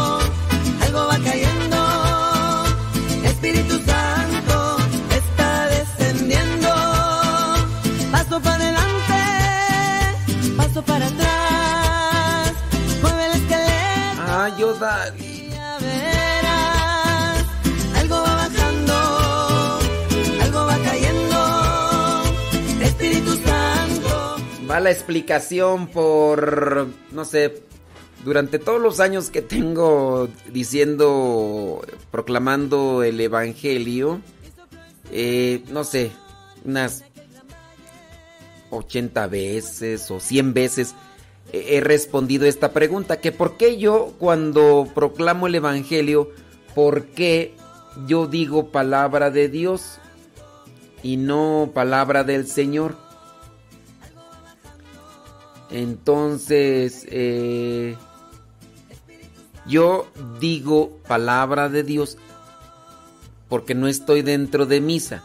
La liturgia me señala que cuando estoy en la celebración y se proclama el Evangelio, se diga palabra del Señor. Pero la liturgia me dice que cuando estoy en misa. Entonces yo grabo el Evangelio fuera de misa, no estoy en misa. ¿Puedo decir palabra de Dios o puedo dejarlo así? Lo hago, yo digo palabra de Dios porque es palabra de Dios, ¿no? En el caso del Evangelio uno dice palabra del Señor. ¿A, qué? ¿Cuál Señor? Uno también puede entender que es el Kyrios. Palabra de Dios. Si es, si es una parte extraída de la Biblia, uno dice palabra de Dios. Te alabamos, Señor. Cuando en la liturgia señala y prescribe que el pueblo responda Gloria a ti Señor Jesús, tiene un sentido más solemne porque la palabra se está proclamando dentro de la celebración eucarística. Yo grabo aquí el Evangelio y no estoy en la celebración eucarística. Entonces, lo más propio sería, pues sí, dar ese respeto y realce, pero no a mi modo de ver como si estuviera en misa, porque no estoy en misa. ¿Hay algo que me lo establece? Pues dentro de la misa que diga palabra del Señor y que la gente responda gloria a ti Señor Jesús. Y, eso está determinado para la misa. No estoy en la misa. ¿Puedo hacerlo? Pues hay algunos que lo hacen. Algunos que lo hacen. ¿Cometen pecado? No. Yo no lo hago. ¿Cometo pecado? Tampoco. Pero yo así tengo mi referencia. Eh, algunos no están de acuerdo conmigo, pero bueno, pues aquí no es para ponernos en ese dilema, ¿verdad? Espíritu Santo está descendiendo.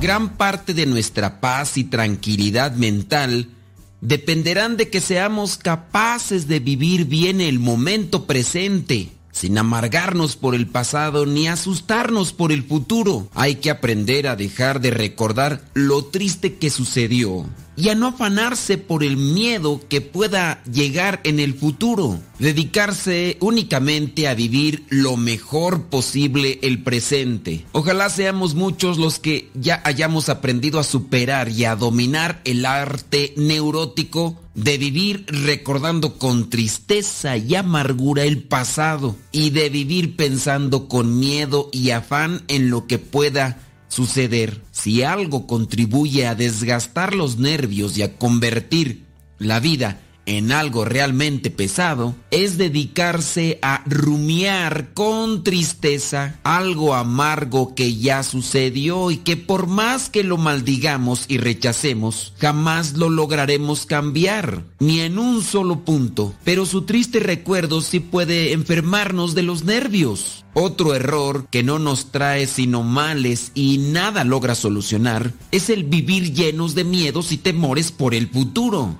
que todavía no ha llegado y que probablemente va a llegar de manera distinta a la que nuestra mente enfermiza y miedosa lo quiere pintar. Estos dos pensamientos, el del pasado amargo y el del futuro miedoso, nos pueden llevar a vivir ansiosos, frustrados, deprimidos, desesperados. Es triste mirar cuántos y cuántas personas desgastan tristemente sus momentos presentes por dedicarse a pensar con tristeza en lo amargo que sucedió en sus vidas y otros más miran con temor los peligros que pudieran suceder. Con esos afanes y tristezas nada de lo pasado se logra cambiar y nada de lo futuro se puede remediar. Pero una cosa sí es segura, el presente sí se logra amargar y malgastar. Con eso solo desperdiciamos nuestro gran tesoro, el presente, y lo quemamos por llorar un tiempo que ya pasó y por temblar ante un tiempo que no ha llegado. Mucha gente que vive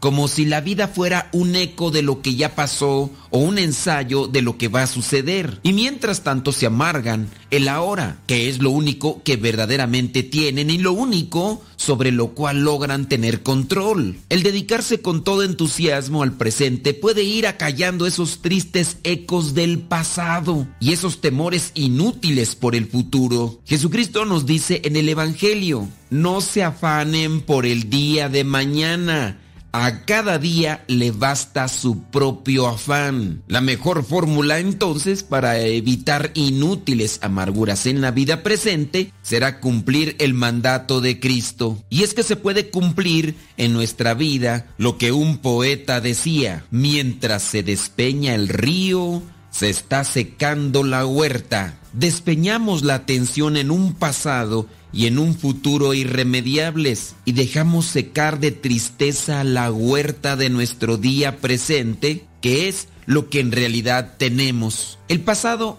ya no está, el futuro todavía no llega. Lo que importa y lo que verdaderamente tiene peso en nuestras vidas es el ahora, el presente. Hay que pedirle al Espíritu Santo que nos conceda sabiduría y nosotros que nos dejemos llevar por esa sabiduría para verdaderamente aprovechar cada minuto de la vida, saborearlo en su máxima expresión, para que el día de mañana tengas recuerdos gratos y agradables. Pero tampoco hay que vivir de esos recuerdos agradables del pasado, que cada momento tenga su propio valor y que lo disfrutemos, lo valoremos y aprendamos de los errores para que en el futuro no volvamos a tropezar con la misma piedra.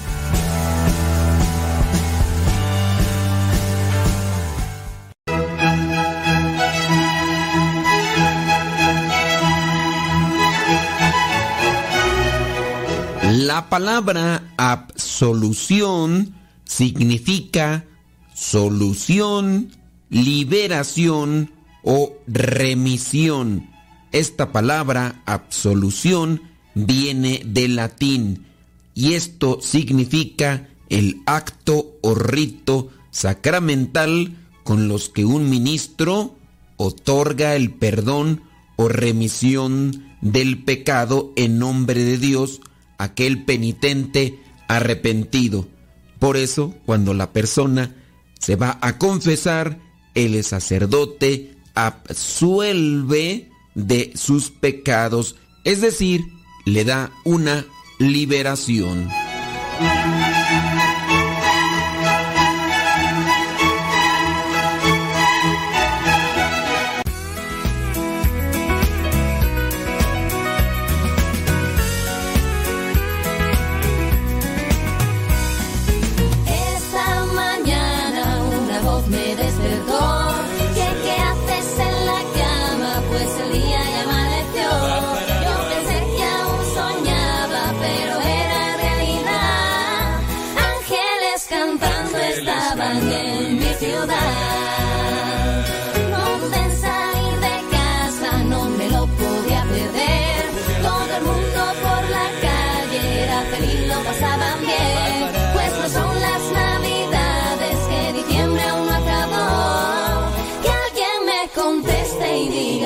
Celebramos hoy.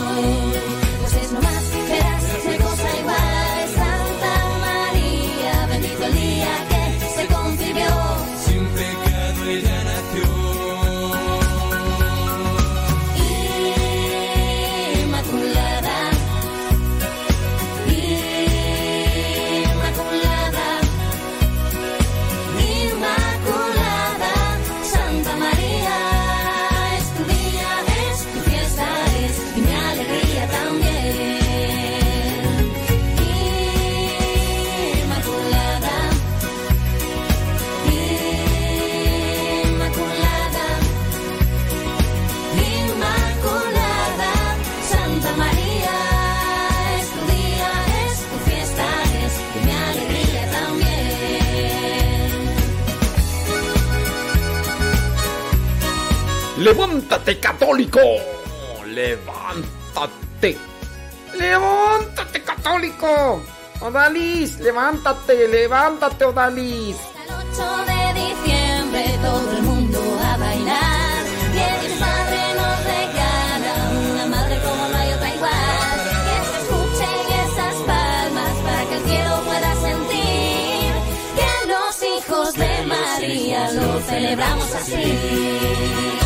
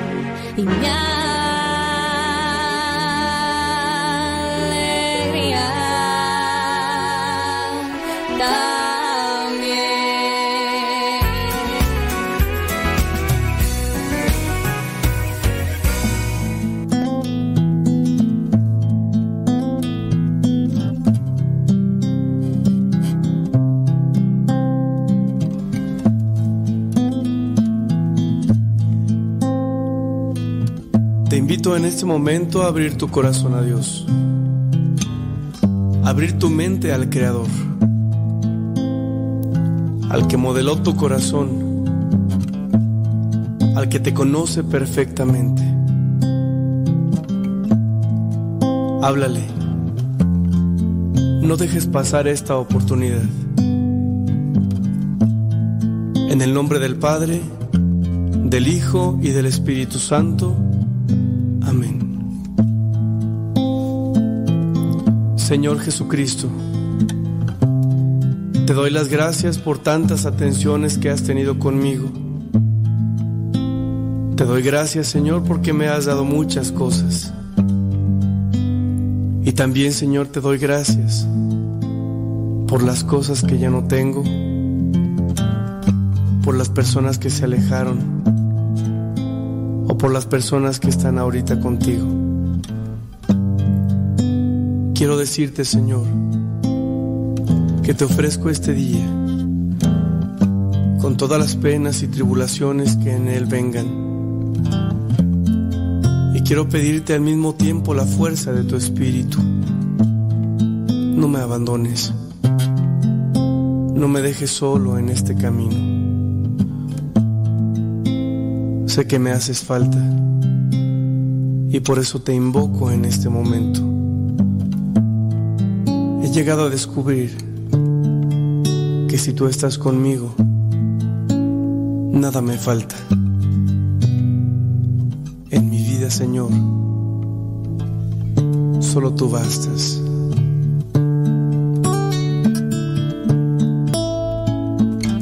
Sí, Señor. Solo tú eres necesario en nuestra vida.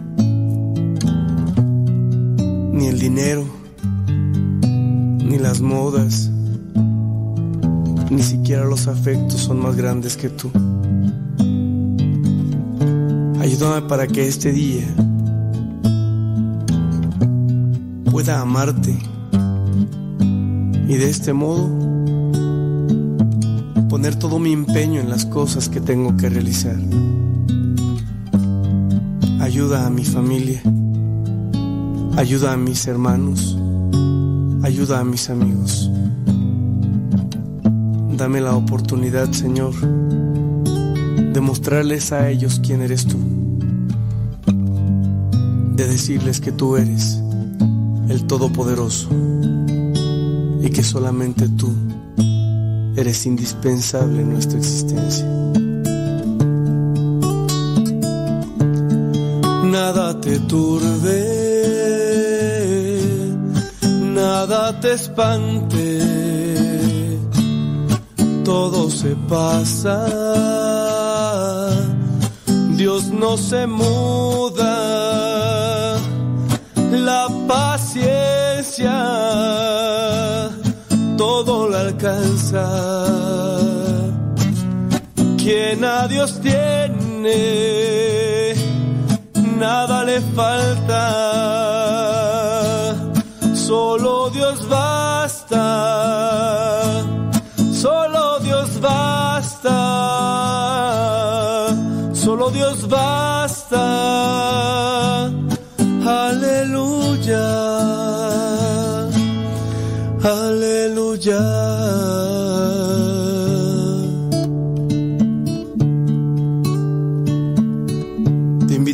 Que dispongas tu vida y tu corazón a esta experiencia de amor.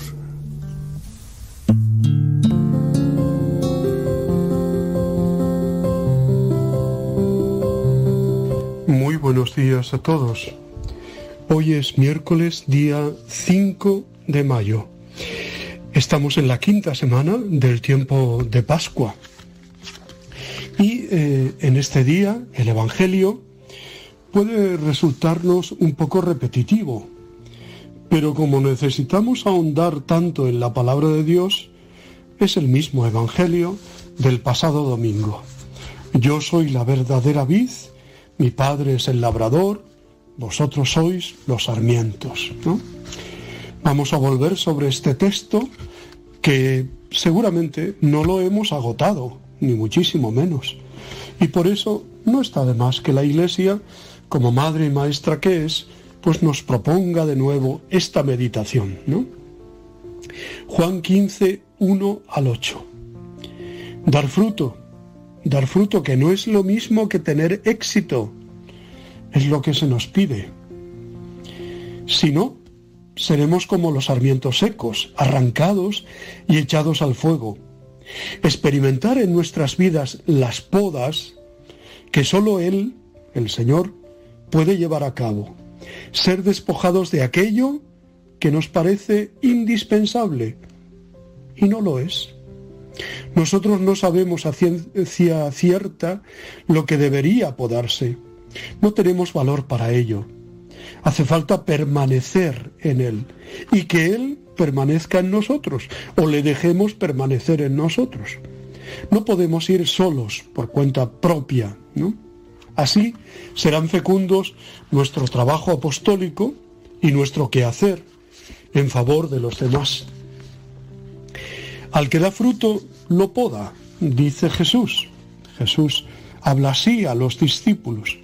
Está revelando cómo es su padre y lo hace con la imagen del labrador. Un labrador sabe que podar es esencial para la vida de un árbol. He aprendido de mi padre que podar es un arte.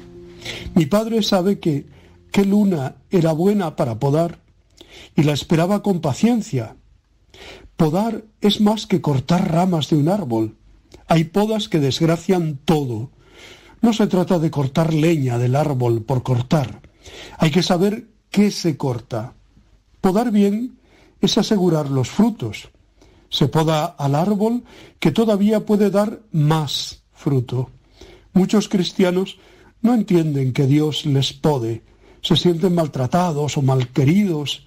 Cuando Dios les poda, es que Dios me quita, es que Dios mira lo que me ha dado, es que Dios... ¿eh? Y sin embargo, sin poda, no podemos dar fruto. ¿Qué hay detrás de la expresión poda cuando nos referimos al trato que Dios tiene con nosotros?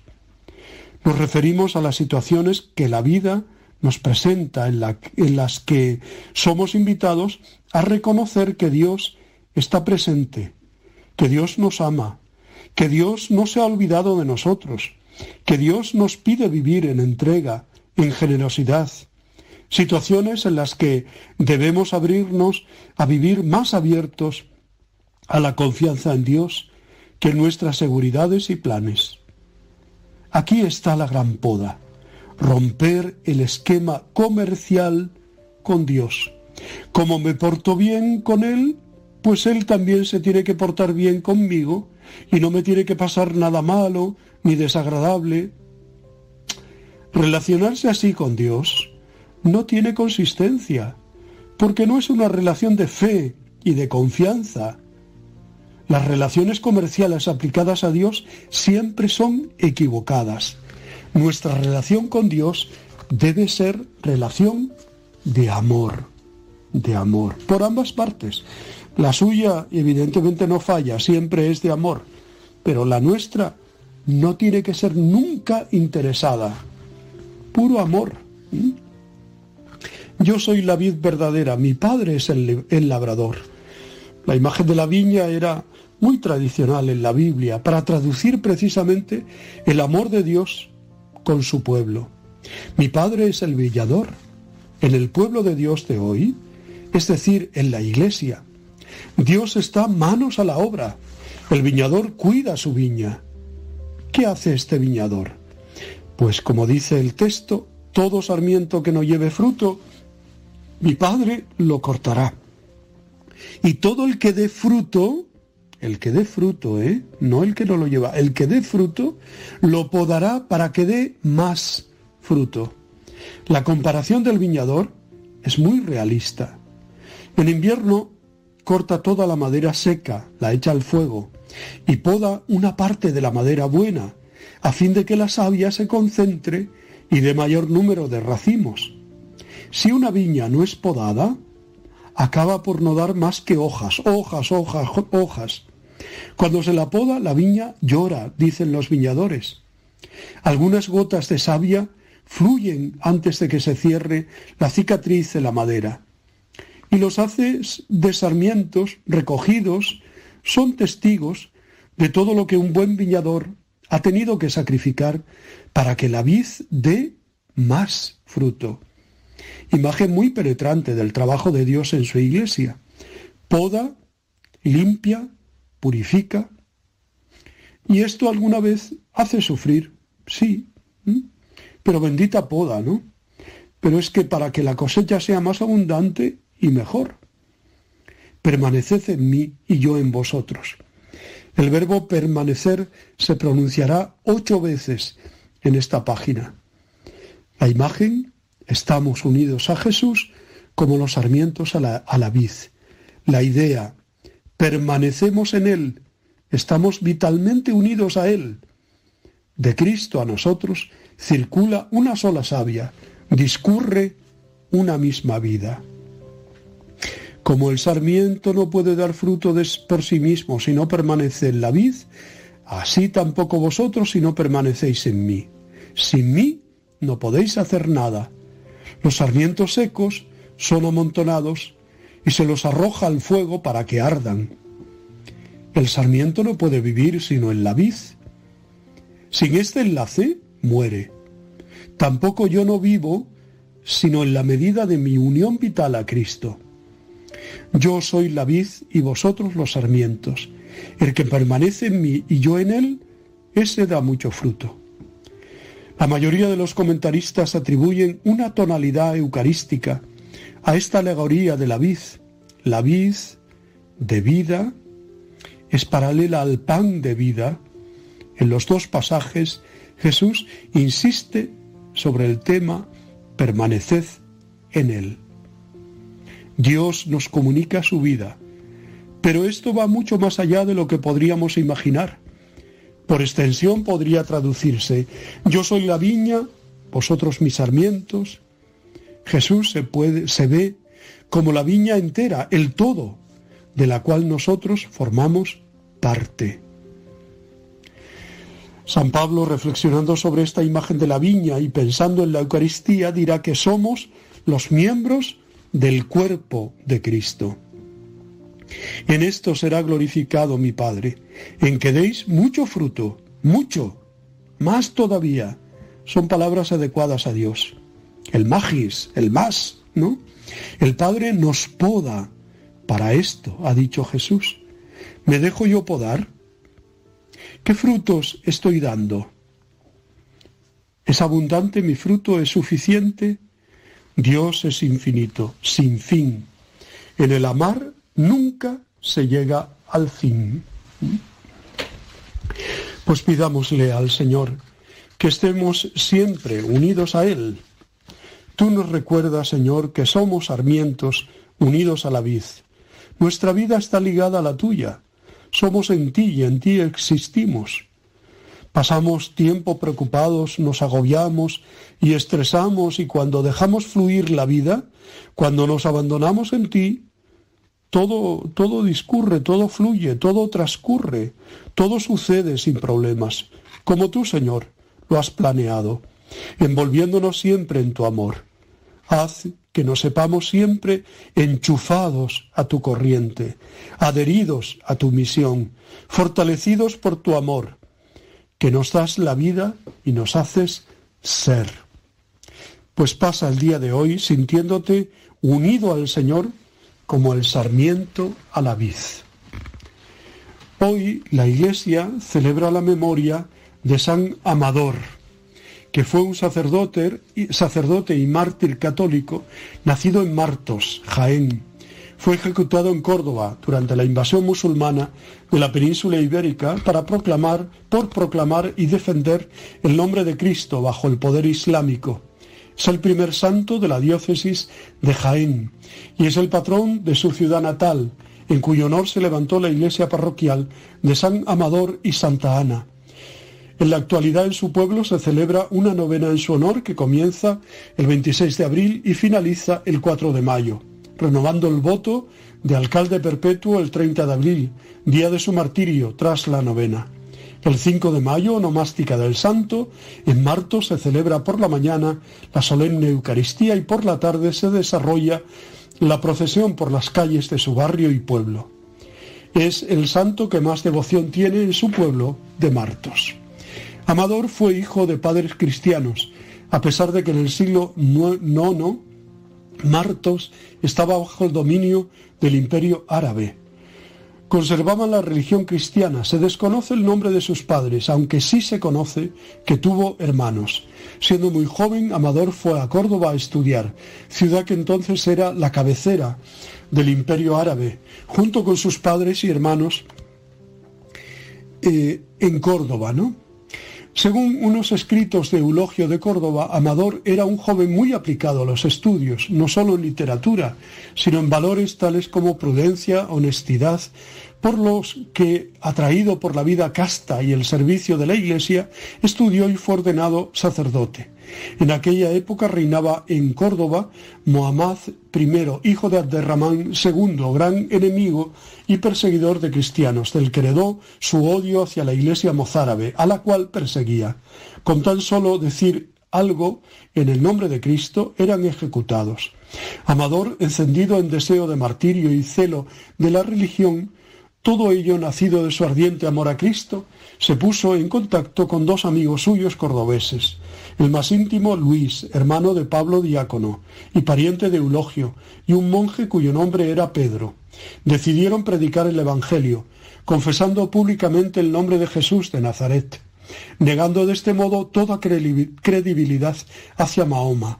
Los prendieron y se los llevaron con la orden de que fueran ejecutados a muerte con la mayor brevedad. Los tres jóvenes seguían firmes en sus convicciones religiosas hasta el momento en que fueron ejecutados. La ejecución se llevó a cabo el 30 de abril del año 855, siendo sus cuerpos arrojados al río Guadalquivir para que fueran comidos por los peces. El cuerpo de Amador no apareció. Pues damos gracias a Dios por la vida, la obra y el testimonio de este gran santo, San Amador de Tuci, Amador de Martos en Jaén, España. Os deseo muy buen día, os abrazo y os bendigo en el nombre del Padre, del Hijo y del Espíritu Santo. Feliz Pascua, os quiero.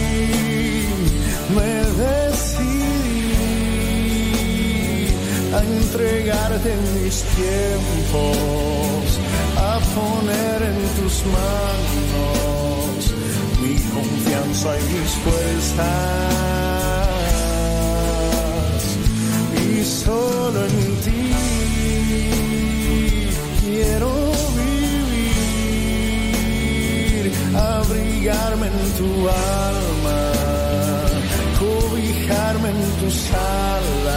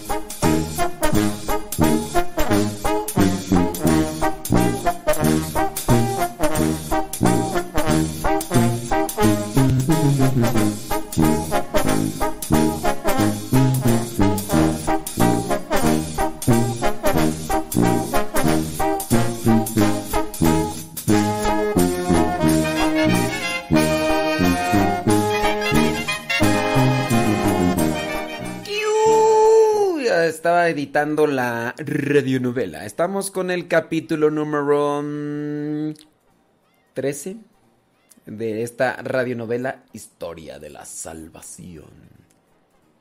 Y, bueno, pues así esto de las enchiladas y los chilaquiles. Gracias. Muchas, pero muchas gracias. Déjame ver. Ujú, ujú, ujú. Ya hicieron. Ya hicieron la compartición. Ya le dieron compartir. Oh, qué bien. Muy bien. Sí, sí, sí, sí, sí, sí. Hagan sus preguntas de fe y ahorita respondemos. Claro que por supuesto que desde luego que sí. Ese ratito pedían una canción. Lamentablemente no saben ni quién la canta. Y ahí están, que, que de las carmelitas descalzas, que estaban pidiendo una de las carmelitas descalzas. Algo así, ¿no? Algo así. Sí, sí, sí, sí. De hecho... mm, Déjame ver, mira. ¿Cuántas canciones de ella? Son tres discos los que tienen y de los tres discos, bueno, me gustaron estas... ah, que ese rato escuchamos Inmaculada. Inmaculada y... Que, que de las carmelitas descalzas. ah, Así, Fíjate. Mira, eh, de todas estas, eh, de los tres discos que tienen y que nos regalaron, está esta canción que esa, esa sí me gusta mucho, mucho, mucho. Mira, fíjate. Algunos las confunden con las siervas y que no sé qué. Que no sé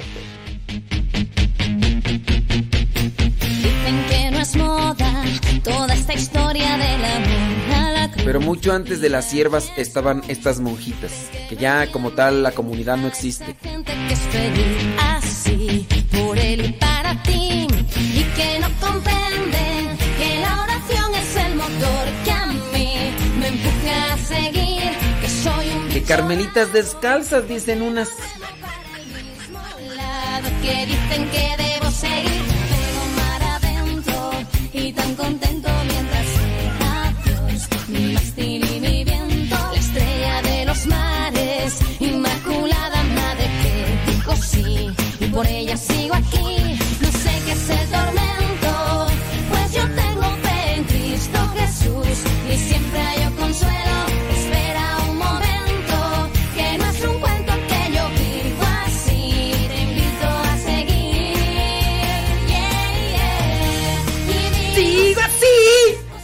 Bueno, esa es la que tienen más movidita. Esa es la más movidita. Y te les digo, tienen tres, tres discos. Otra canción es esta otra, mira.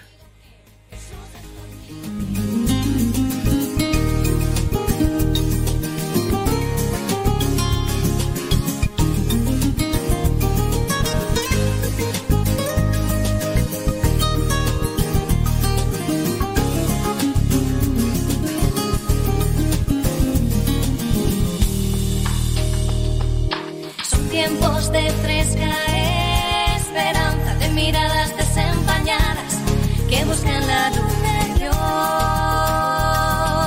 Miles de sonrisas azucaradas, cristianos que abren ventanas por si pasa el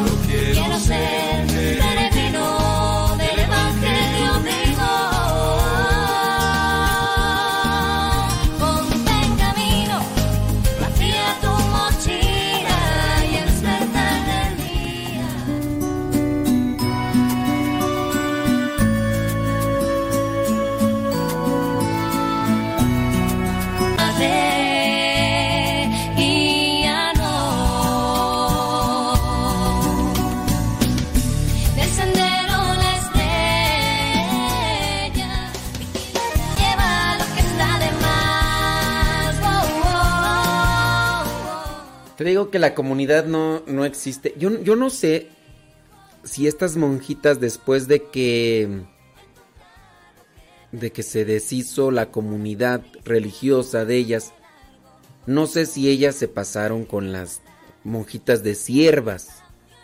Porque tienen un, un- un tono muy similar en la forma de cantar. Entonces, podría ser, ¿verdad? Podría ser que estas monjitas, después de que se deshizo la comunidad religiosa a la que pertenecían, y bueno, el motivo de hecho por, por el que se deshizo la comunidad religiosa fue un motivo grave.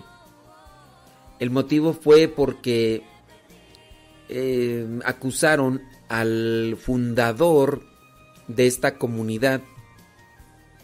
Lo acusaron de pues de abusos, de abuso sexual.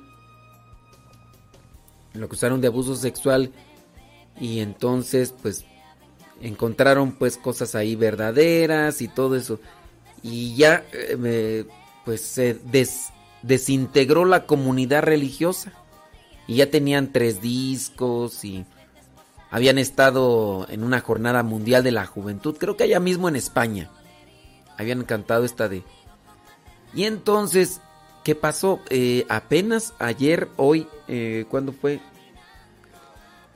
Sentenciaron a- al fundador de, de esta comunidad religiosa. Los, ya lo encontraron culpable y lo... Pues déjame ver cuándo fue tú.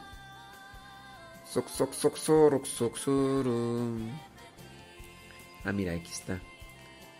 Este, el Supremo confirma la pena de nueve años de prisión al líder, al fundador de, de esta comunidad religiosa que está ahí de, de fondo, que te digo, se se desintegró cuando comenzaron las acusaciones y todo, pues ya. Los obispos tuvieron a bien de mejor deshacer la comunidad. Estaba comenzando y todo, y pues deshicieron. Dice, el Tribunal Supremo ha confirmado la pena de nueve años de prisión que la audiencia de allá, dice, dio al líder de la comunidad religiosa, ex comunidad religiosa, pues ya no, no existe. Dice, por abuso sexual continuado a una joven de la asociación. El problema es que ese abuso sexual continuado, este fundador de la comunidad, el abuso sexual continuado, lo tenía con esta religiosa desde que ella tenía nueve años. Dice... mm, Incluye también la prohibición de acercarse a menos de 500 metros de la víctima. Una de las mujeres, una de las mujeres que denunció al acusado y a comunicarse con ella durante 10 años cuando cumplan la condena de cárcel. Dice, el, Supremo confirma... eh, bueno, dice que lo... confirma la absolución respecto a acusaciones que sostuvieron otras mujeres, otras tres mujeres, por agresión y abuso sexual que la audiencia no vio acreditados. O sea, las denuncias estaban, pero no pudieron comprobar que, que realmente fuera verdadero. La audiencia declaró probado que el condenado mantenía una relación muy cercana con la víctima por su posición de dirigente dentro de la comunidad.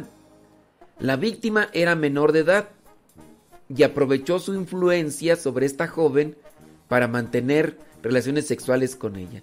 La primera sentencia descartó que la influencia del condenado sobre las otras mujeres mayores de edad supusiera en ellas un quebranto de su capacidad de mantener o no relaciones con él. Eh, dado el régimen penitenciario en España, es probable... Bueno, pues allá la situación está un tanto así, porque dicen que, eh, dado el régimen penitenciario en España, es probable que el señor, este acusado, salga en libertad dentro de no mucho tiempo. Salga en libertad dentro de no mucho tiempo. O sea, por la situación que trabaja la justicia en España, pues de estos nueve años que le dieron, porque se me hace poco, ¿eh? A comparación pues de otros nueve años de cárcel por mantener relaciones sexuales con una menor. Eh, se me hace poco. Pero como está allá en España la política y las leyes y demás, pues dicen que a lo mejor esos nueve años no dura. Y dado el caso que las denuncias comenzaron hace como tres, cuatro, cinco años, no recuerdo la verdad, pero sí hace más de tres años y empezaron, entonces apenas le acaban de, terminar nueve años de prisión. Y ya desde entonces, pues ya la comunidad que, que canta estas canciones, pues se, se separaron. Y, y ya, ya no existe. Y pues sí, iba por ahí trabajando la situación. Bueno, pues ahí con eso de las enchiladas y los chilaquiles. ¡Que revienten las bocinas! Ahí viene la Radio Nubili. Ahí viene la Radio Nubili. Capítulo número 13. Capítulo número 13. ¡Tacoberto! ¡Tacoberto! Yo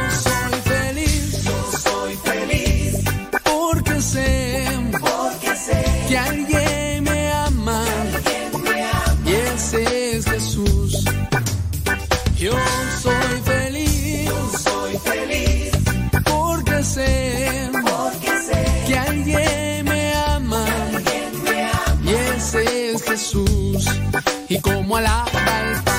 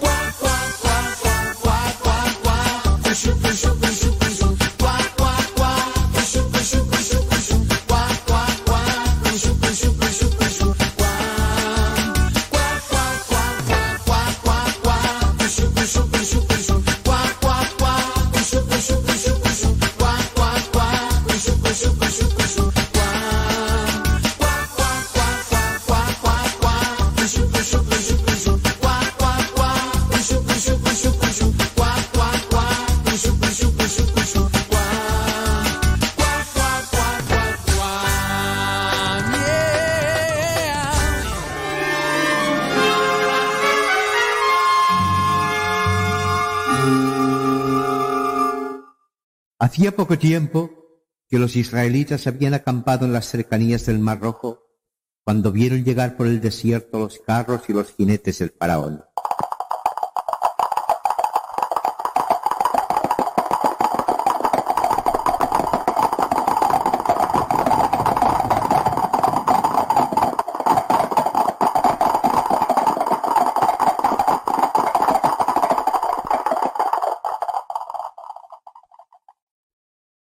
Moisés, Moisés, Moisés, los soldados del faraón se acercan. Allí, míralo. Moisés, Moisés. ¿por qué nos ha sacado de Egipto? Era mejor servir allí al faraón que perecer ahora bajo el filo de su espada. Moisés, sí, Moisés, sí, Moisés. No temáis. Dios peleará por nosotros. Y Moisés levantó su vara sobre las aguas del Mar Rojo.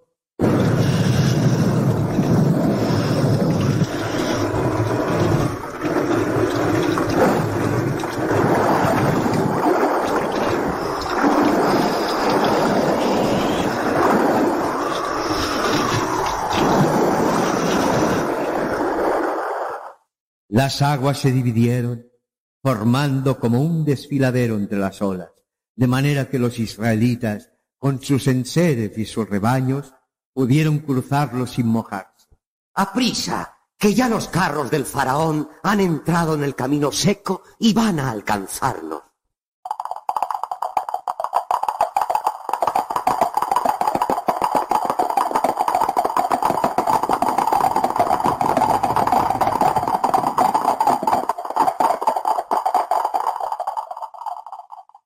Pero cuando los israelitas estaban al otro lado y el ejército egipcio, con su faraón al frente, se encontraba en medio del milagroso desfiladero, Moisés extendió su vara y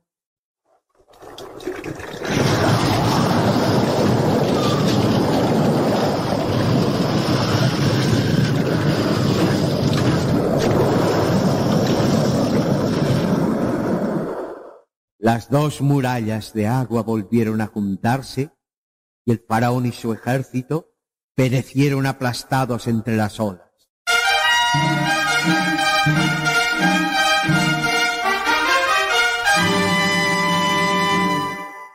La alegría de los israelitas fue grande porque Dios les había librado para siempre de su más encarnizado enemigo.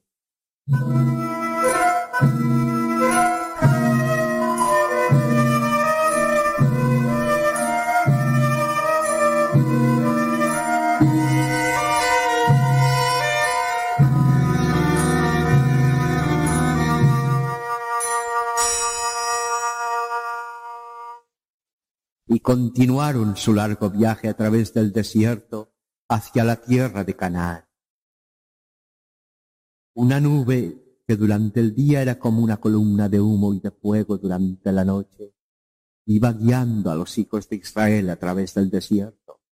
Pero pronto se les acabaron las provisiones que traían desde Egipto y empezaron a tener hambre y a murmurar de Moisés. Tengo hambre. Era preferible sufrir cautiverio en Egipto, con carne y pan en abundancia, que esta libertad para morirnos de hambre. Moisés es el culpable. Él nos sacó de Egipto. Escuchad, israelitas. El Señor os ha prometido conduciros sanos y salvos a la tierra de promisión, y no os dejará morir de hambre. Mañana el Señor hará llover carne y pan sobre vosotros. Y al día siguiente, una bandada inmensa de codornices cayó sobre el campamento.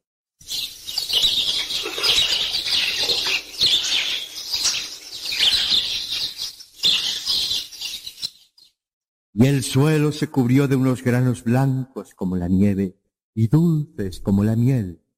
Era el maná, el pan que Dios les enviaba y que los israelitas recogieron en vasijas y en cestos, amasándolo y comiendo de él hasta saciarse. No guardéis el maná, porque Dios os lo mandará todos los días. Entonces el pueblo tuvo sed y volvió a murmurar de Moisés. Mis vacas no dan leche porque necesitan beber. Nosotros también necesitamos agua. Agua, tengo sed. Agua, tengo sed. ¿Por qué nos hiciste salir de Egipto, Moisés? En el Nilo nos bañábamos y bebíamos hasta hartarnos, y en este desierto vamos a morirnos de sed. Agua, agua, agua. Moisés entonces, por mandato de Dios, tomó su vara, golpeó con ella la roca y...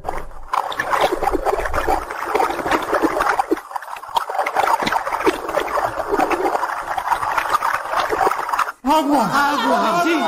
Mirad, es agua, es agua.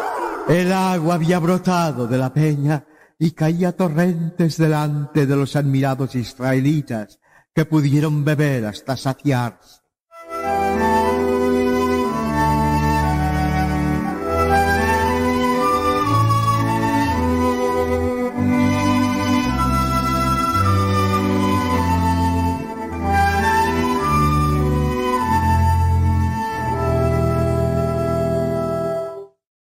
Y continuaron su viaje a través del desierto y al llegar al pie de un monte muy elevado, el monte Sinaí, la nube de humo que les señalaba el camino se detuvo y ellos también se detuvieron y armaron sus tiendas. Y al tercer día, al rayar el alba,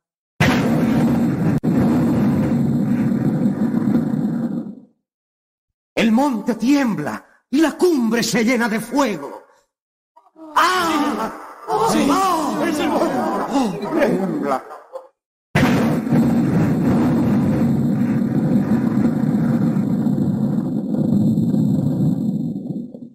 y subió Moisés al monte Sinaí, porque el Señor le llamaba. Y el pueblo lleno de espanto permaneció abajo contemplando los relámpagos y los rayos de fuego que iluminaban el firmamento. Y en medio de aquel estruendo se oyó el clamor de una trompeta sobrenatural.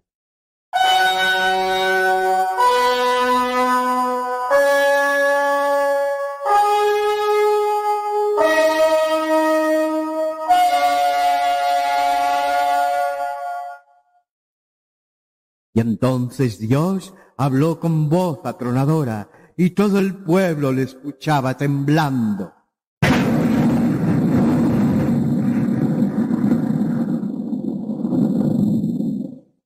Yo soy el Señor, tu Dios, y estos son mis mandamientos.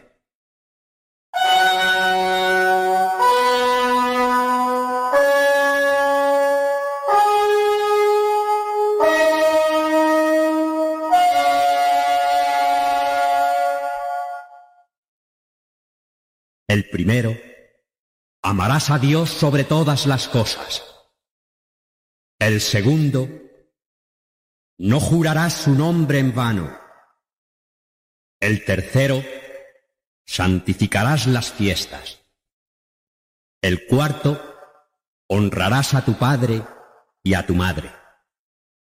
El quinto, no matarás. El sexto, no cometerás acciones impuras. El séptimo, no hurtarás. El octavo, no levantarás falsos testimonios ni mentirás. El noveno, no desearás la mujer de tu prójimo. El décimo, no codiciarás los bienes ajenos.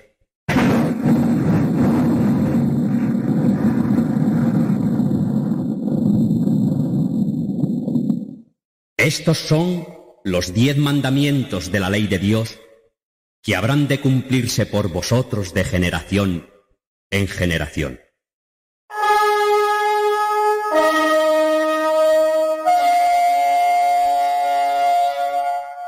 Y Moisés permaneció en la cumbre del monte Sinaí durante cuarenta días y cuarenta noches. Y en todo este tiempo ni comió ni bebió. El Señor le sustentaba infundiéndole su alimento de vida y hablándole desde la nube. Y al cabo de estos días, los mismos que ayunó después Jesús en el desierto, el Señor entregó a Moisés dos tablas de piedra donde estaban los diez mandamientos escritos por el dedo de Dios.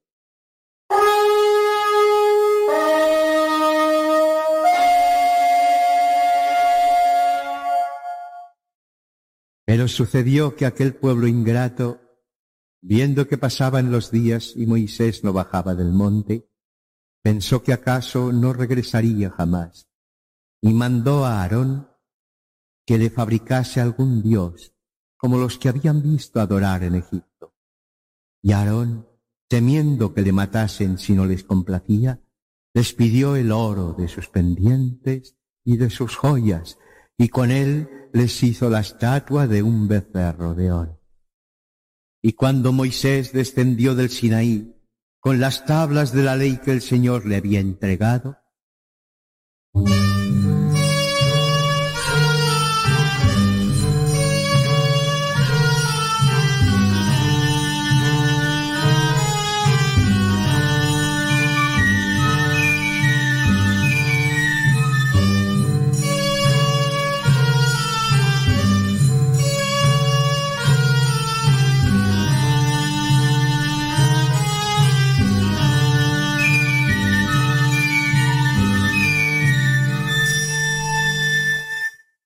¿Qué significan esos cantos y esas danzas?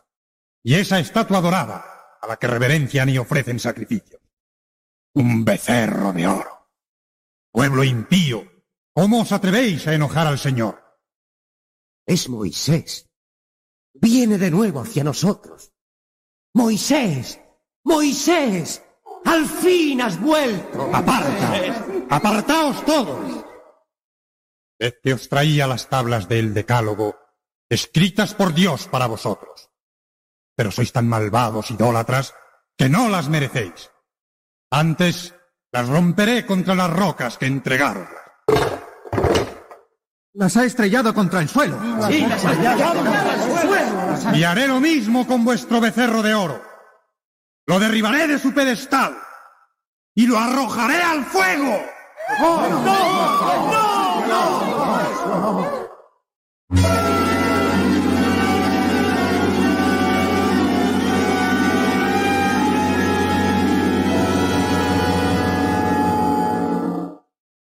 Los idólatras merecían la muerte, pero Dios perdonó a muchos de ellos por las súplicas de Moisés que volvió a subir al Sinaí y recibió del Señor unas nuevas tablas de la ley, escritas también por Dios.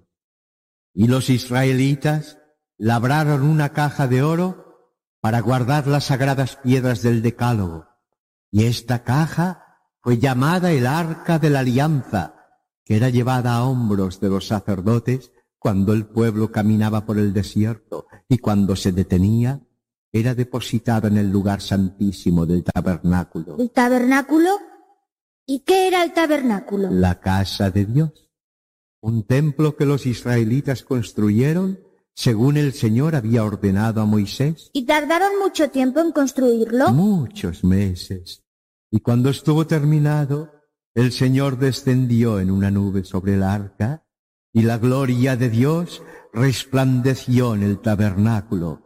Protegidos por él, siguieron su camino hasta que al fin divisaron las verdes y floridas cimas de unos montes en el horizonte. ¡Canaán! ¡Canaán! ¡Canaán! ¡Sí! ¡Canaán! ¡Canaán! Es Canaán, la tierra prometida, el país que emana leche y miel en abundancia. Bendito sea el Señor que se ha acordado de su pueblo. ¡Bendito sea el Señor!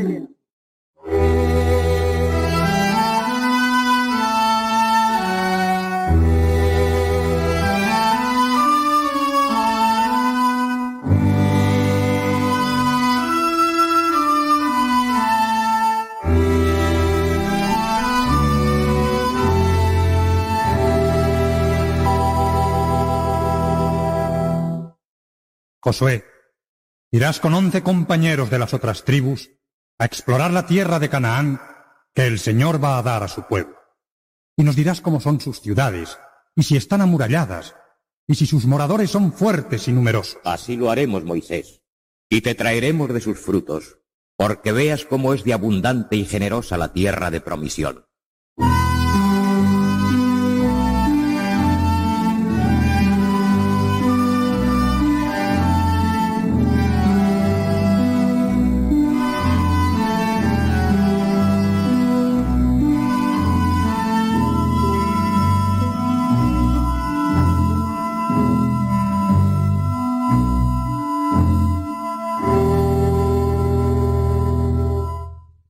Cuarenta días después, regresaron los once exploradores. ¡Allí viene! Traen un racimo de uvas tan grande y tan pesado que tienen que llevarlo entre dos en un varal. Exquisitas uvas, y grandes como ciruelas. y dulces como la miel. Decidme, ¿cómo es ese país? Es un vergel. Con prados llenos de ganado. Y trigo en abundancia. Y árboles cargados de frutas y colmenas. Bien, dejad hablar a Josué. Dime, Josué, ¿qué has visto? El país de Canaán mana realmente leche y miel. El pueblo que lo habita es valeroso. Sus ciudades son grandes y bien fortificadas. Pero con la ayuda del Señor. No podemos ir allá, Moisés. Sus guerreros son gigantes. ¿Gigantes? Sí. A su lado nosotros pareceríamos langostas. Pero con la ayuda del Señor les venceremos. ¿Verdad, Caleb? Estoy seguro. Josué y Caleb son unos ilusos. Esos gigantes nos aniquilarán. Jamás conseguiremos entrar en Canaán. Por aquella falta de confianza en sus promesas, el Señor castigó a los israelitas a vagar durante cuarenta años por el desierto y a morir en él. Ninguno de ellos entraría en Canaán. Solo sus hijos y los dos exploradores que tuvieron fe, Josué y Caleb. Los demás murieron antes de entrar en Canaán. Josué, Caleb y Moisés, que también entraría después de tantos años de obedecer a Dios y cumplir todo lo que le mandaba. Pues ya ves, ni Moisés ni su hermano Aarón entraron en Canaán. ¿Es posible? ¿Y por qué? Bueno, Aarón les había hecho el becerro de oro y eso... Dios le había perdonado, pero esta vez no perdonó ni a Aarón ni a Moisés. ¿Y qué hicieron? Desobedecer al Señor. El pueblo tenía sed y Dios dijo a Moisés, Hablad a esa peña tú y tu hermano Aarón delante de todo el pueblo, y con la sola virtud de vuestras palabras, la peña se abrirá y el agua manará en abundancia. Y así conocerán mi gloria los hijos de Israel. Pero Moisés y Aarón, creyendo acaso más en la virtud de la vara, que tantos prodigios había obrado, que en el poder de su voz, por temor a verse burlados delante del pueblo, hirieron la peña por dos veces y el agua brotó en un torrente prodigioso. Pero ellos fueron castigados y tuvieron que expiar su culpa antes de subir al cielo. Primero murió Aarón y después... Mi hora ha llegado, Josué. Tú conducirás a nuestro pueblo a la tierra prometida. Emprended la marcha, que Moisés subirá a ese monte y desde lo más alto os bendecirá antes de morir. El Señor, en su infinita misericordia, permite que yo vea esa tierra donde no puedo entrar antes de cerrar los ojos para siempre.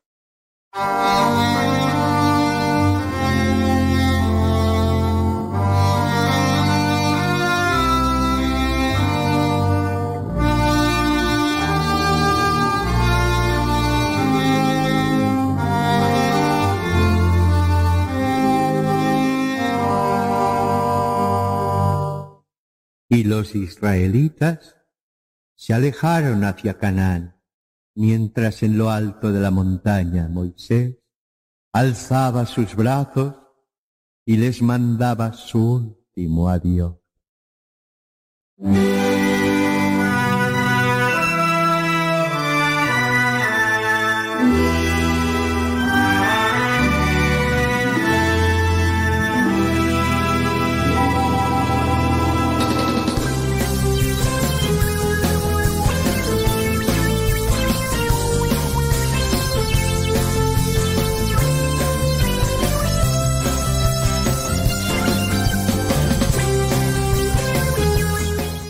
Calisto, este arroz ya se coció, ya está ahí la radionovela.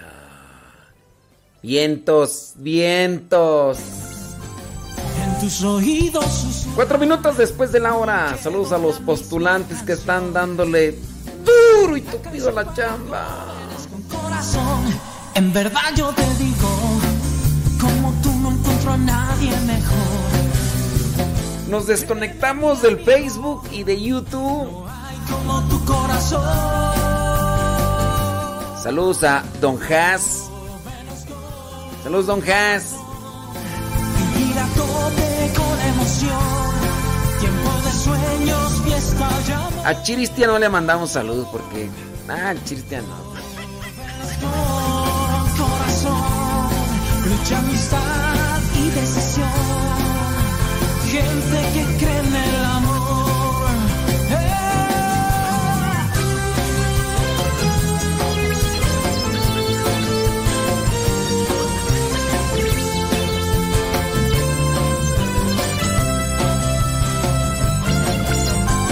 No necesitas aplausos porque buscas una razón. Y aunque quieran comprarnos, no vendemos nunca la voz. Si a pesar estás triste, arremetes contra el desaliento. La vida es cuesta arriba para así llegar a Dios, el que espera a la muerte hace rato que murió. Lágrimas cansados, pero jóvenes con corazón. Hey, hey.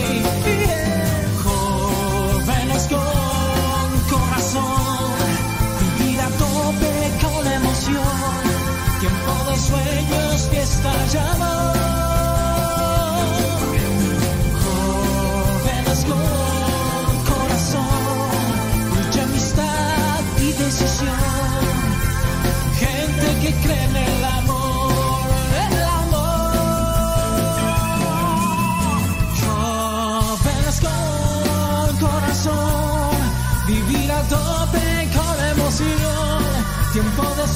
Antes que otra cosa, déjeme responderle ahí a algunas personas que tienen una pregunta. Por ejemplo, mm, dicen, toco, toco, toco, toco, toco, dice, ¿por qué si nuestro Señor enseñó a Pedro a perdonar hasta 70 veces 7, ¿por qué no perdonó a Zafira y Ananías? Bueno, es que si tú quieres comparar la enseñanza del Nuevo Testamento y la quieres equiparar con el Antiguo Testamento, vas a entrar en una desconexión. Porque ten presente que en el Antiguo Testamento la revelación de Dios se da a través de unos hombres que interpretan. Y, y ahí está el problema. La interpretación de los hombres dentro de lo que es ese comienzo de la enseñanza de la palabra se desajusta. Es como, por ejemplo, ¿por qué no a los niños de primer año o de segundo año de primaria, por qué no les enseñan ya cosas como, por ejemplo, lo que les enseñan en preparatoria? ¿Por qué, te- por qué esperar tanto tiempo? ¿Por qué esperar tanto tiempo para enseñarles cálculo, geometría y otras cosas más? ¿Por qué? ¿Por qué no enseñárselos desde primer año, segundo año? A ver. A ver, ¿por, qué no? ¿Por qué no enseñarles a los niños de primer año, tercer año, enseñarles, no sé, raíz cuadrada y, y todas esas cosas? ¿Por qué no enseñarles? Lo mismo aplica dentro de lo que es la instrucción también de la fe. Hay muchas cosas que en el Antiguo Testamento se iban recibiendo de parte de Dios por medio de los hombres, hasta que llegó nuestro Señor Jesucristo, revelación en plenitud, y ahora sí, directamente les enseñó, les dijo, a ver, pero ya había una preparación, ya había una, un camino muy recorrido. Ahora, si tú dices, no, a veces que a mí no me... No, ¿por, qué? Porque, pues, aplícalo, aplícalo dentro de una vida ordinaria o común. A ver, ¿por, qué esperar tantos años para enseñarles a los niños raíz cuadrada. ¿Por qué no de una vez desde primaria? Ahora el atásquese. A ver. A ver. Ahí pregunto yo. ¿Tú crees que sea común? Otra persona pregunta que desde qué año se puede ser monaguillo. Pues mire, yo no podría decir una edad, porque si los niños son conscientes de qué es la misa y tienen respeto y todo, ni modo que te diga, de un año, desde un año ya pueden ser monaguistas. No. pues. Y hay niños que pueden tener 9 y 10 años, pero están todos zafados, todos ahí achipilados y esos chiquillos berrinchudos, genios. Y, y yo puedo decir, no, pues mira, que de 10 años ya puedan ser monaguillos. ¿Y qué tal si tu Chucky es un de esos chiquillos igual que tú nace en San Luis, berrinchudo, geniudo, eh, caprichoso? Y, y que digas, no, ya mi niño, ay, mi niño ya tiene 10 años. Ah, lo voy a poner a hacer de monaguillo porque el padre dijo que, ay, de monaguillo, ya, ya te podía hacer, ay, ay. ¿Y qué tal si tu Chucky es igual de berrinchudo que tú nace en San Luis? No, ese chiquillo no puede ser monaguillo hasta que no le quites lo Chucky. Pues sí. Entonces no, no es solo, no depende de la edad, sino también de la madurez. Ahora que digas, ay, mi niño de un año ya es bien maduro, ya él ya, ya sabe hacer, uy, hasta se hace de comer él solo, ay, se prepara sus maruchas, ay. No creo, no creo, ¿ok? Es lo que digo yo, eso digo yo. Déjame ver antes de que ya nos vayamos de Facebook y de YouTube. De Facebook y de YouTube, déjame ver, déjame ver.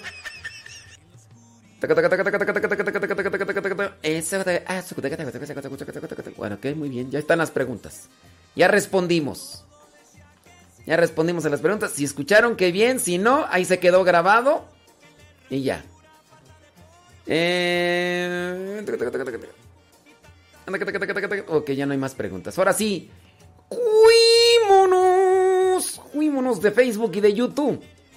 Ahí en Radio Cepa, ahí nos quedamos. Muy bien. Sí, esas son las preguntas que mire. Ya, ya no hay más. Si llegan después, ni modo. Saludos, don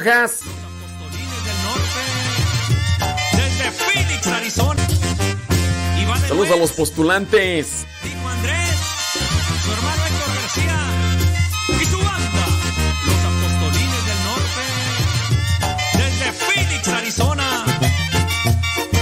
Ferrer. Un solo al padre Modesto Lule, al padre Eduard Gilbert, a mi padrecito Cueto y al padre Chido. Al rato va a llegar Cristian. Ay, ya no voy a poner Radio Cepa porque a mí no me mandó saludos.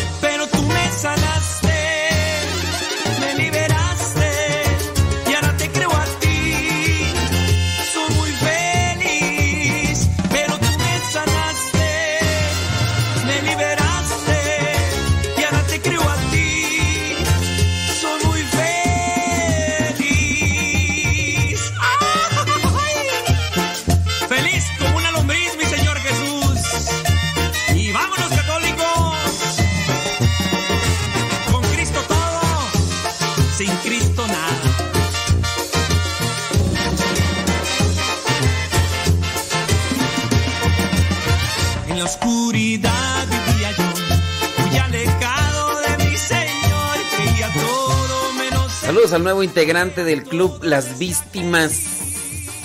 Chiristian. Ay, Chiristian.